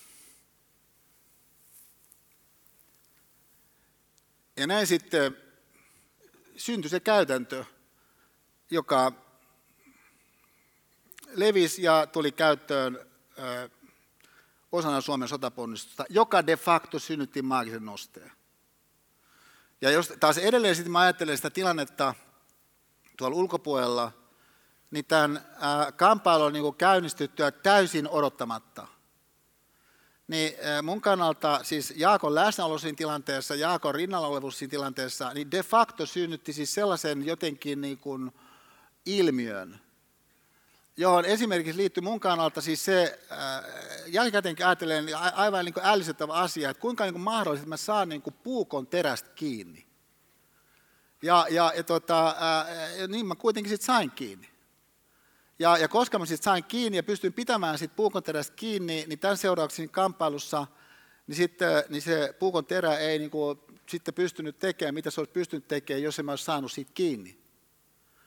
Ja, ja, ja siis, että se ää, ää, voimavarasto, mikä siinä tilanteessa siis, tämä on se pointti, mä koen, musta ihmisenä ää, synty, niin se syntyy osittain siis jostakin sellaisesta lähteestä käsin varmaankin, jotka ikään kuin on mun ihmisenä olevuutta, mutta ne on sellaisia, sellaista ihmisenä olevuutta, joka liittyy toisiin ihmisiin ja tästä tapauksessa erikoisesti siihen, mitä Jaakosin tilanteessa oli. Joka on siis meidän ihmisessä oleva sellainen mahdollisuus, jota sitten niin tämä mun seuraava päättävä esimerkki toivoakseni vielä esiin hahmottaa. Tämä on, tämä on nyt esimerkki, minkä mä luulen, että mä oikeastaan tässä vuosien mittaan, niin kaikki sellaiset tilanteet oikeastaan, ainakin kaikki Pafos-seminaarit, jotka minusta on niin todella merkityksellisiä, jossa siis ikään kuin se tilanne sallii, niin, niin riittävän hienovaraisen merkitystarkastelu – niin mä oon päättänyt tällä esimerkillä. Ja, ää, ja, tota, ja tämä on niin tavallaan vähän merkillinen esimerkki, mutta mä sen haluan tässä kuitenkin teidän kanssa jakaa. Et siis, että se, aikanaan niin tota, 90-luvun alussa niin mä tutustuin silloiseen rallia ja Ari Vataseen hänen puolisonsa Ritan kautta, joka oli Pipsan ex-kollegoja Finnairilta ja, ja ää, Pipsan kavereita. Ja me törmättiin niin, niin sattumalta heihin niin tota, keskustassa. Meidän pojat oli pieniä, äitini oli heidän kanssaan. No sitten me tultiin meille siinä yöllä, yöllä tota, meillä oli sellainen vapaa siinä, ää, niin, tota, ää, niin kyllä muuhun teki vaikutuksen, kun rallin maailmestari ensimmäiseksi halusi nähdä meidän nukkuvat lapset. Koska jos sä katsot nukkuvia lapsia, sun omia nukkuvia lapsia tai ketä tahansa nukkuvia lapsia, mä sanoisin, että et, et se mikä lapsissa on lähtökohtaisesti niin määrittelevää, joka on siis heidän energiansa, ei varasta sitä huomiota, sä voit nähdä siihen siis elämän ihmeeseen ja siihen elämän ihmeeseen liittyvään siis fundamentaaliseen haurauteen niin kristallin kirkkaasti. No sitten me aletaan siellä juttelemaan ja, ja tota, tietenkin minua kiinnosti Arin ralliura ja tota, hän on hyvin värikäs. Niin Ari siinä kuvailee ralliuransa ja, ja tota, ää, vuoden 81 rallin maanmestaruutta ja, ja tota, pari Dakar-voittoja. Ja sitten hän niin sanoi näin, että, että, että yksi kyllä tällaisia suurimpia hetkiä, mitä hänen ralliurallaan tässä on ollut, niin liittyy Jyväskylän suurajoihin, joka tietenkin suomalaisille kuskeille on muutenkin erikoisasemassa. Et, et, tota, niin hänkin on tullut tunteisiin valtavasti ihmisiä sieltä reitin varrelta vuosien mittaan. Ja, ja tota, et, et usein kuitenkin käytetään samoja pätkiä ja, ja, tota, ja siellä on huoltopisteitä ja muuta. Niin, niin hän on tullut tuntea tosi paljon ihmisiä, niin sitten hän tutustui tämmöiseen perheeseen lähellä Myhimpään pikataivalta, joka oli yksi hänen suosikkipätkiään jossa äh, perheessä niin oli kaksi poikaa, jotka oli pyörätuoleissa nämä pojat. Ja tota, muun muassa yhtenä vuonna niin hän sanoi, niin, niin hän järkkäsi, että, että, tota, äh, että kaikki kärkikuljettajat pysähtyy harjoituksissa niiden poikien luona ja sitten kirjoitti semmoisia sinisiä vihkoja, mikä heillä oli, niin nimikirjoitukset. Mutta sitten yhtenä vuonna niin tota, Ari sanoi, että ne pojat ei ollutkaan siinä, missä ne niin kuin normaalisti oli harjoituksen aikana. He asuivat hyvin lähellä sitä tietä ja, ja sinne postilaatikko, ne oli yleensä siinä, mutta ne ei ovat olleet harjoituksen aikana. No, eihän ollut aikaa selvittää, että mistä on kysymys. Mutta itse, itse kisoissa niin, äh, hänen tiimillä on äh, huoltopiste lähellä sitä, missä ne pojat asuu, niin Ari tulee siihen huoltopisteeseen, hyppää ulos autosta, mekanikko alkaa työstää siinä autoa kuntoon, sitten seuraava pikataivalta varten, mutta sitten Ari menee juttelemaan kyläläisille, joka on tähän hänen tyylinsä. Mites täällä? Ja, ja että et, miten Kimo ja Pasi? Et mä en nähnyt Kimo ja Pasia, kun oltiin täällä testeissä. Miten he mahtaa pärjäällä, niin kyllä sanoin, että sä kuulu Ari. Et sä kuulu, että Kimmo ja Pasihan on kuolleet. Että heillä oli tällainen MS-tauti, joka siinä versiossa, mikä heillä oli, jos siis lihakset siis rappeutuu pikkuhiljaa, ja oli ottanut sitten silloin edellisenä vuonna niin äh, lopullisen hinta sen pojat oli kuolleet. No, Arisana menee takaisin ralliautoon, lähti ajan kohti pikataivalta, asettaa siinä oman elämänsä ongelmia vähän laajempaan mittasuhteeseen. Ajattelen sen perheen kohtaloa, ja, ja tota, hän siinä ajaa myhimpään pikataivaalle, no se on hänen suosikin pätkiä, mutta ennen kuin tullaan sille pätkälle, niin siinä on niiden poikien kotitalo, Ja kun hän lähestyy tätä kotitaloa, hän näkee, että tällä kertaa sillä on vain yksi hahmo postilaatikon vieressä ja se on näiden poikien Väinö isä.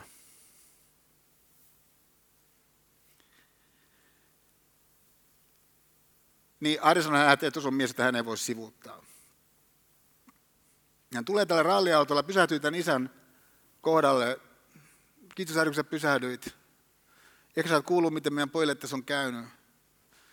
Kiitos vaan niistä kerroista, kun sä lähetit postikortteja pojille, mutta varsinkin mitä sä teet kisoissa, kun sä ajautuisit ohitse ja morjasit sieltä autosta pojille. Niin se aina antoi niin paljon voimia. Mutta nyt kun pojat on poissa, niin hänellä olisi sellainen viimeinen pyyntö, että jos sä voisit tänä vuonna omistaa sun ajoon tuossa seuraava pätkällä niin meidän poikien muistolla.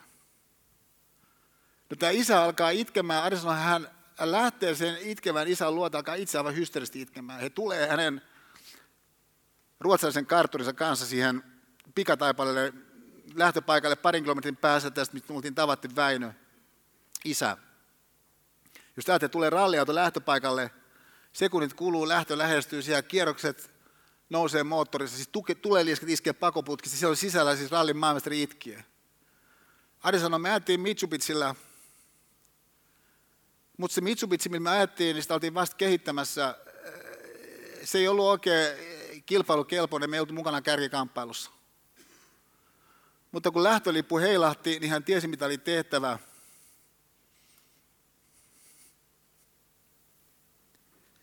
Ja hän ajoi pohjaa ja sinä vuonna mihin päässä niin kunnianostuksen niille pojille.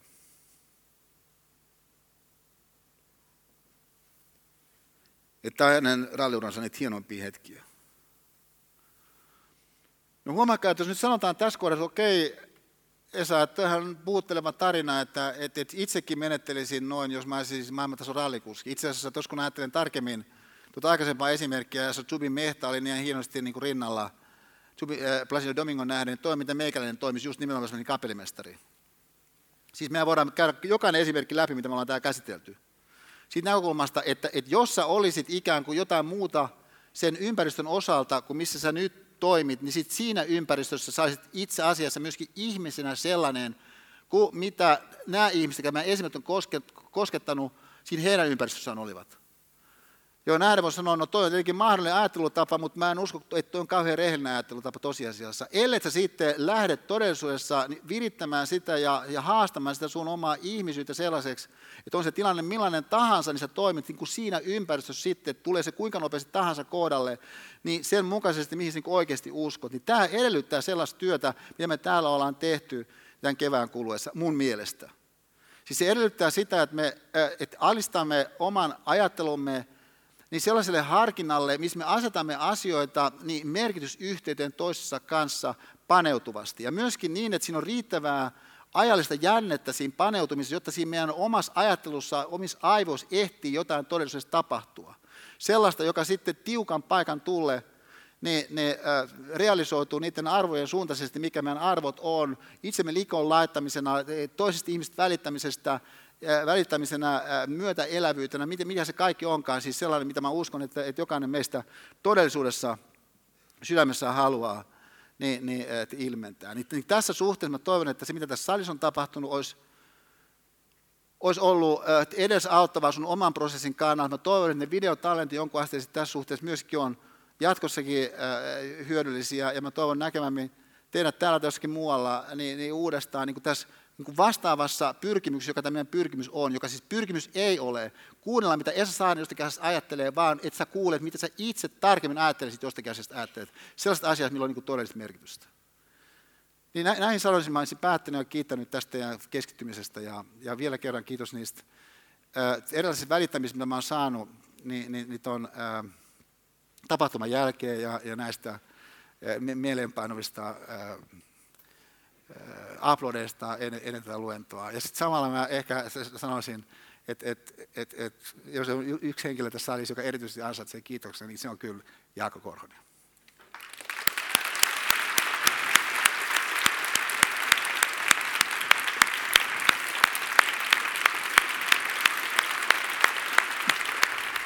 Okei. Moneskohan haastattelu tämä on sulle tänään, varsinkin tässä luentoyhteydessä, mutta mitkä fiilikset?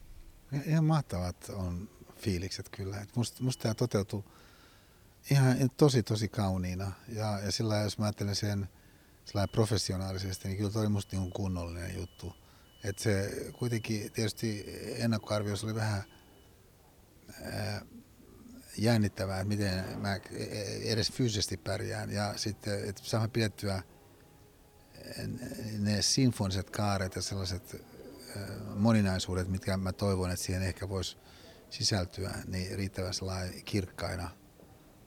Ja musta ne pysyy kyllä aika kirkkaina. Et osaltaan varmasti vaikutti se, että ihmisten oli heti tuossa sisään tulossa tosi kauniltava kannustavia ja, ja sillä oli semmoista luonnollisuutta myöskin, että se ikään kuin ei dramatisoinut tota asetelmaa väärällä tavalla – tuonut siihen semmoista tunteikkuutta, joka olisi sit syönyt voimia. Ja sitten toi lataus, mikä salis oli, joka tietysti on muillakin kerroilla ollut ää, hyvin semmoinen ehyt ja, ja, ja äh, kohottava. Oli aivan erityisellä tavalla sitä nyt tällä kertaa, joka antoi mun kannalta siihen tilaa, että se jotenkin ää, kulki tämä kokonaisuus. Ja sillain, jos mä ajattelen niitä melodisia ihan kuin osateemoja, niin usein mulla on sellainen tunne jostakin, että se ei oikein tullut kunnolla välttämättä joku, mutta tällä kertaa mulla aika nyt ei ole sellaista tunnetta, että musta toi kaikki kyllä oikeastaan toteutui niin kuin mä ehkä äh, olin ajatellut, että voisi parhaimmillaan tapahtuakin. Et musta oli kyllä ihan tosi hieno kokonaisuus saada tehdä. Joo. Mä oon kyllä samaa mieltä, että tämä jotenkin lensi. Tuntui siltä, että tämä todella niin kuin kohosi koko luento ja se oli jossain siellä ylärekisterissä ehkä sit koko luento niin kuin kokonaisuutena. Millaista sun oli itse valmistautua tähän luentoon? No, oli se jossain määrin hankalampaa kuin tavallisesti. Et yksi oli se, että mä huomasin, että mulla oli tosi vaikea tehdä mitään slideja aluksi. Et mulla oli suunnitelma ensin, että, että mulla ei olisi mitään heijasteet ollenkaan, koska tuntui siltä, että mä jotenkin joudun liian semmoiseen kapeeseen kaavaan, ikään kuin liian jotenkin yksioikoiseen sointiin, jos mä niin teen. Mutta sitten kun mä olin tehnyt itse asiassa semmoisen jäsentelyn, niin kuin mä tykkään tehdä tuollaiselle A4, käytetylle A4-kirjekuorille sinne toiselle puolelle, mikä on puhdas. Niin sitten mä ajattelin, että ehkä tämän pystyisi sittenkin loppujen lopuksi tekemään myöskin slaidimuotoisena niin, että se olisi jotain. Ja, ja tota, varsinkin se siis vapaa-pulsatiivinen Life Life sinfonia-ajattelu kohta, että se on ehkä niin kummallinen, että jos mä vaan sanon sen, niin se ihmiset ei usko, että mitä mä sanoin oli, mm. mitä mä sanoin, niin rohkas siihen, että mä sitten ää, sit ihan vielä tänään aamullakin niin sitä tarkentelin tuota kokonaisuutta, että se ää, tavallaan sävymaailma kysymys sit on sellainen, mitä ei pysty ennakolta varmasti tietää, että hyvin, miten hyvin se menee, mutta joka on ihan siis tietysti oleellista, että miten vaikka nyt tässä tapauksessa se, että, että miten se tapahtuma eläisi tässä tilanteessa, ettei se tulisi jotenkin väärällä tavalla ää, mukaan. Mutta mä koen, että ja sitten kun mä en tiennyt, että miten sillä kiittää riittävän jotenkin kauniisti Jaakkoa, niin mä olin oikeastaan onnellinen siitä, että se nyt meni tämmöiseksi ikään kuin kollektiiviseksi kiitokseksi sen lopun kautta, mm. niin kuin se meni. Mm. Oh, siinä oli kyllä niin paljon kauniita hetkiä tässä luennossa. Niin, niin, niin, siis, että se, siis toi, niin, sinfonia sanoi sellaisia, ikään kuin, niin kuin sanotaan vaikka Tchaikovskin patettisessa sinfoniassa siinä ekas ää, jaksossa, niin on siinä jossain neljän minuutin paikka ja 40 sekunnin ihan mielettömän kaunis kehittely. Niin mä jotenkin ajattelen, että, se on hienoa, kun luento olisi sellainen, että siinä on sellaisia niin suvantoja, vaan semmoista jotenkin, että, että, että semmoinen joku ihana maisema paljastuu ja sieltä tulee esiin. Ja, ja, äh, mutta taas toisaalta kuitenkin niin, että sit on, että siinä on sellaista moniulotteisuutta siinä orkestroinnissa, että, että eri instrumentit pääsee esiin ja niin päin pois. Että, äh, että nyt jos mä tätä kertaa ajattelen myöskin suhteessa siihen, mikä usein mulla on semmoinen, että mitä mä itse asiassa haluaisin tehdä enemmän kuin mä sitten loppujen lopuksi luennolla teen, joka että mä kuvaan sitä lähestymistapaa, nythän mä sitä tein enemmän kuin monasti muulloin. Et, ja, ja musta tuntuu siitä, että se sopii tuohon tilanteeseen. Ainakin mä oon onnellinen, että, että mä nyt sitten ää, sain tilaisuuden niin sitä mun lähestymistapaa yrittää kuvata sillä kokoavasti ja, ja niin kuin mä itse, itse ajattelen sen. Joo. Se oli just tämä ajatuksen liike. Voi olla jopa tärkeämpää kuin tiede. Se on todella hienosti sanottu ja se tuli tuossa niin selkeän hyvin ja mielettömän hyvin niiden esimerkkien kautta esille. Ja tota, nyt mä tiedän, että meidän kamerasta taitaa loppua muuten akku, joten me voidaan jatkaa tämän jälkeen, mutta mitäs nyt sitten? Jatkuuko tämä vuoden päästä seuraavaksi? No tämä jatkuu vuoden päästä seuraavan kerran. Et tietysti mulla on kaikenlaisia muita luentoja tässä sitä ennen tulossa, mutta että tämä nimenomainen erityisyys, niin tämä on vuoden päästä keväällä.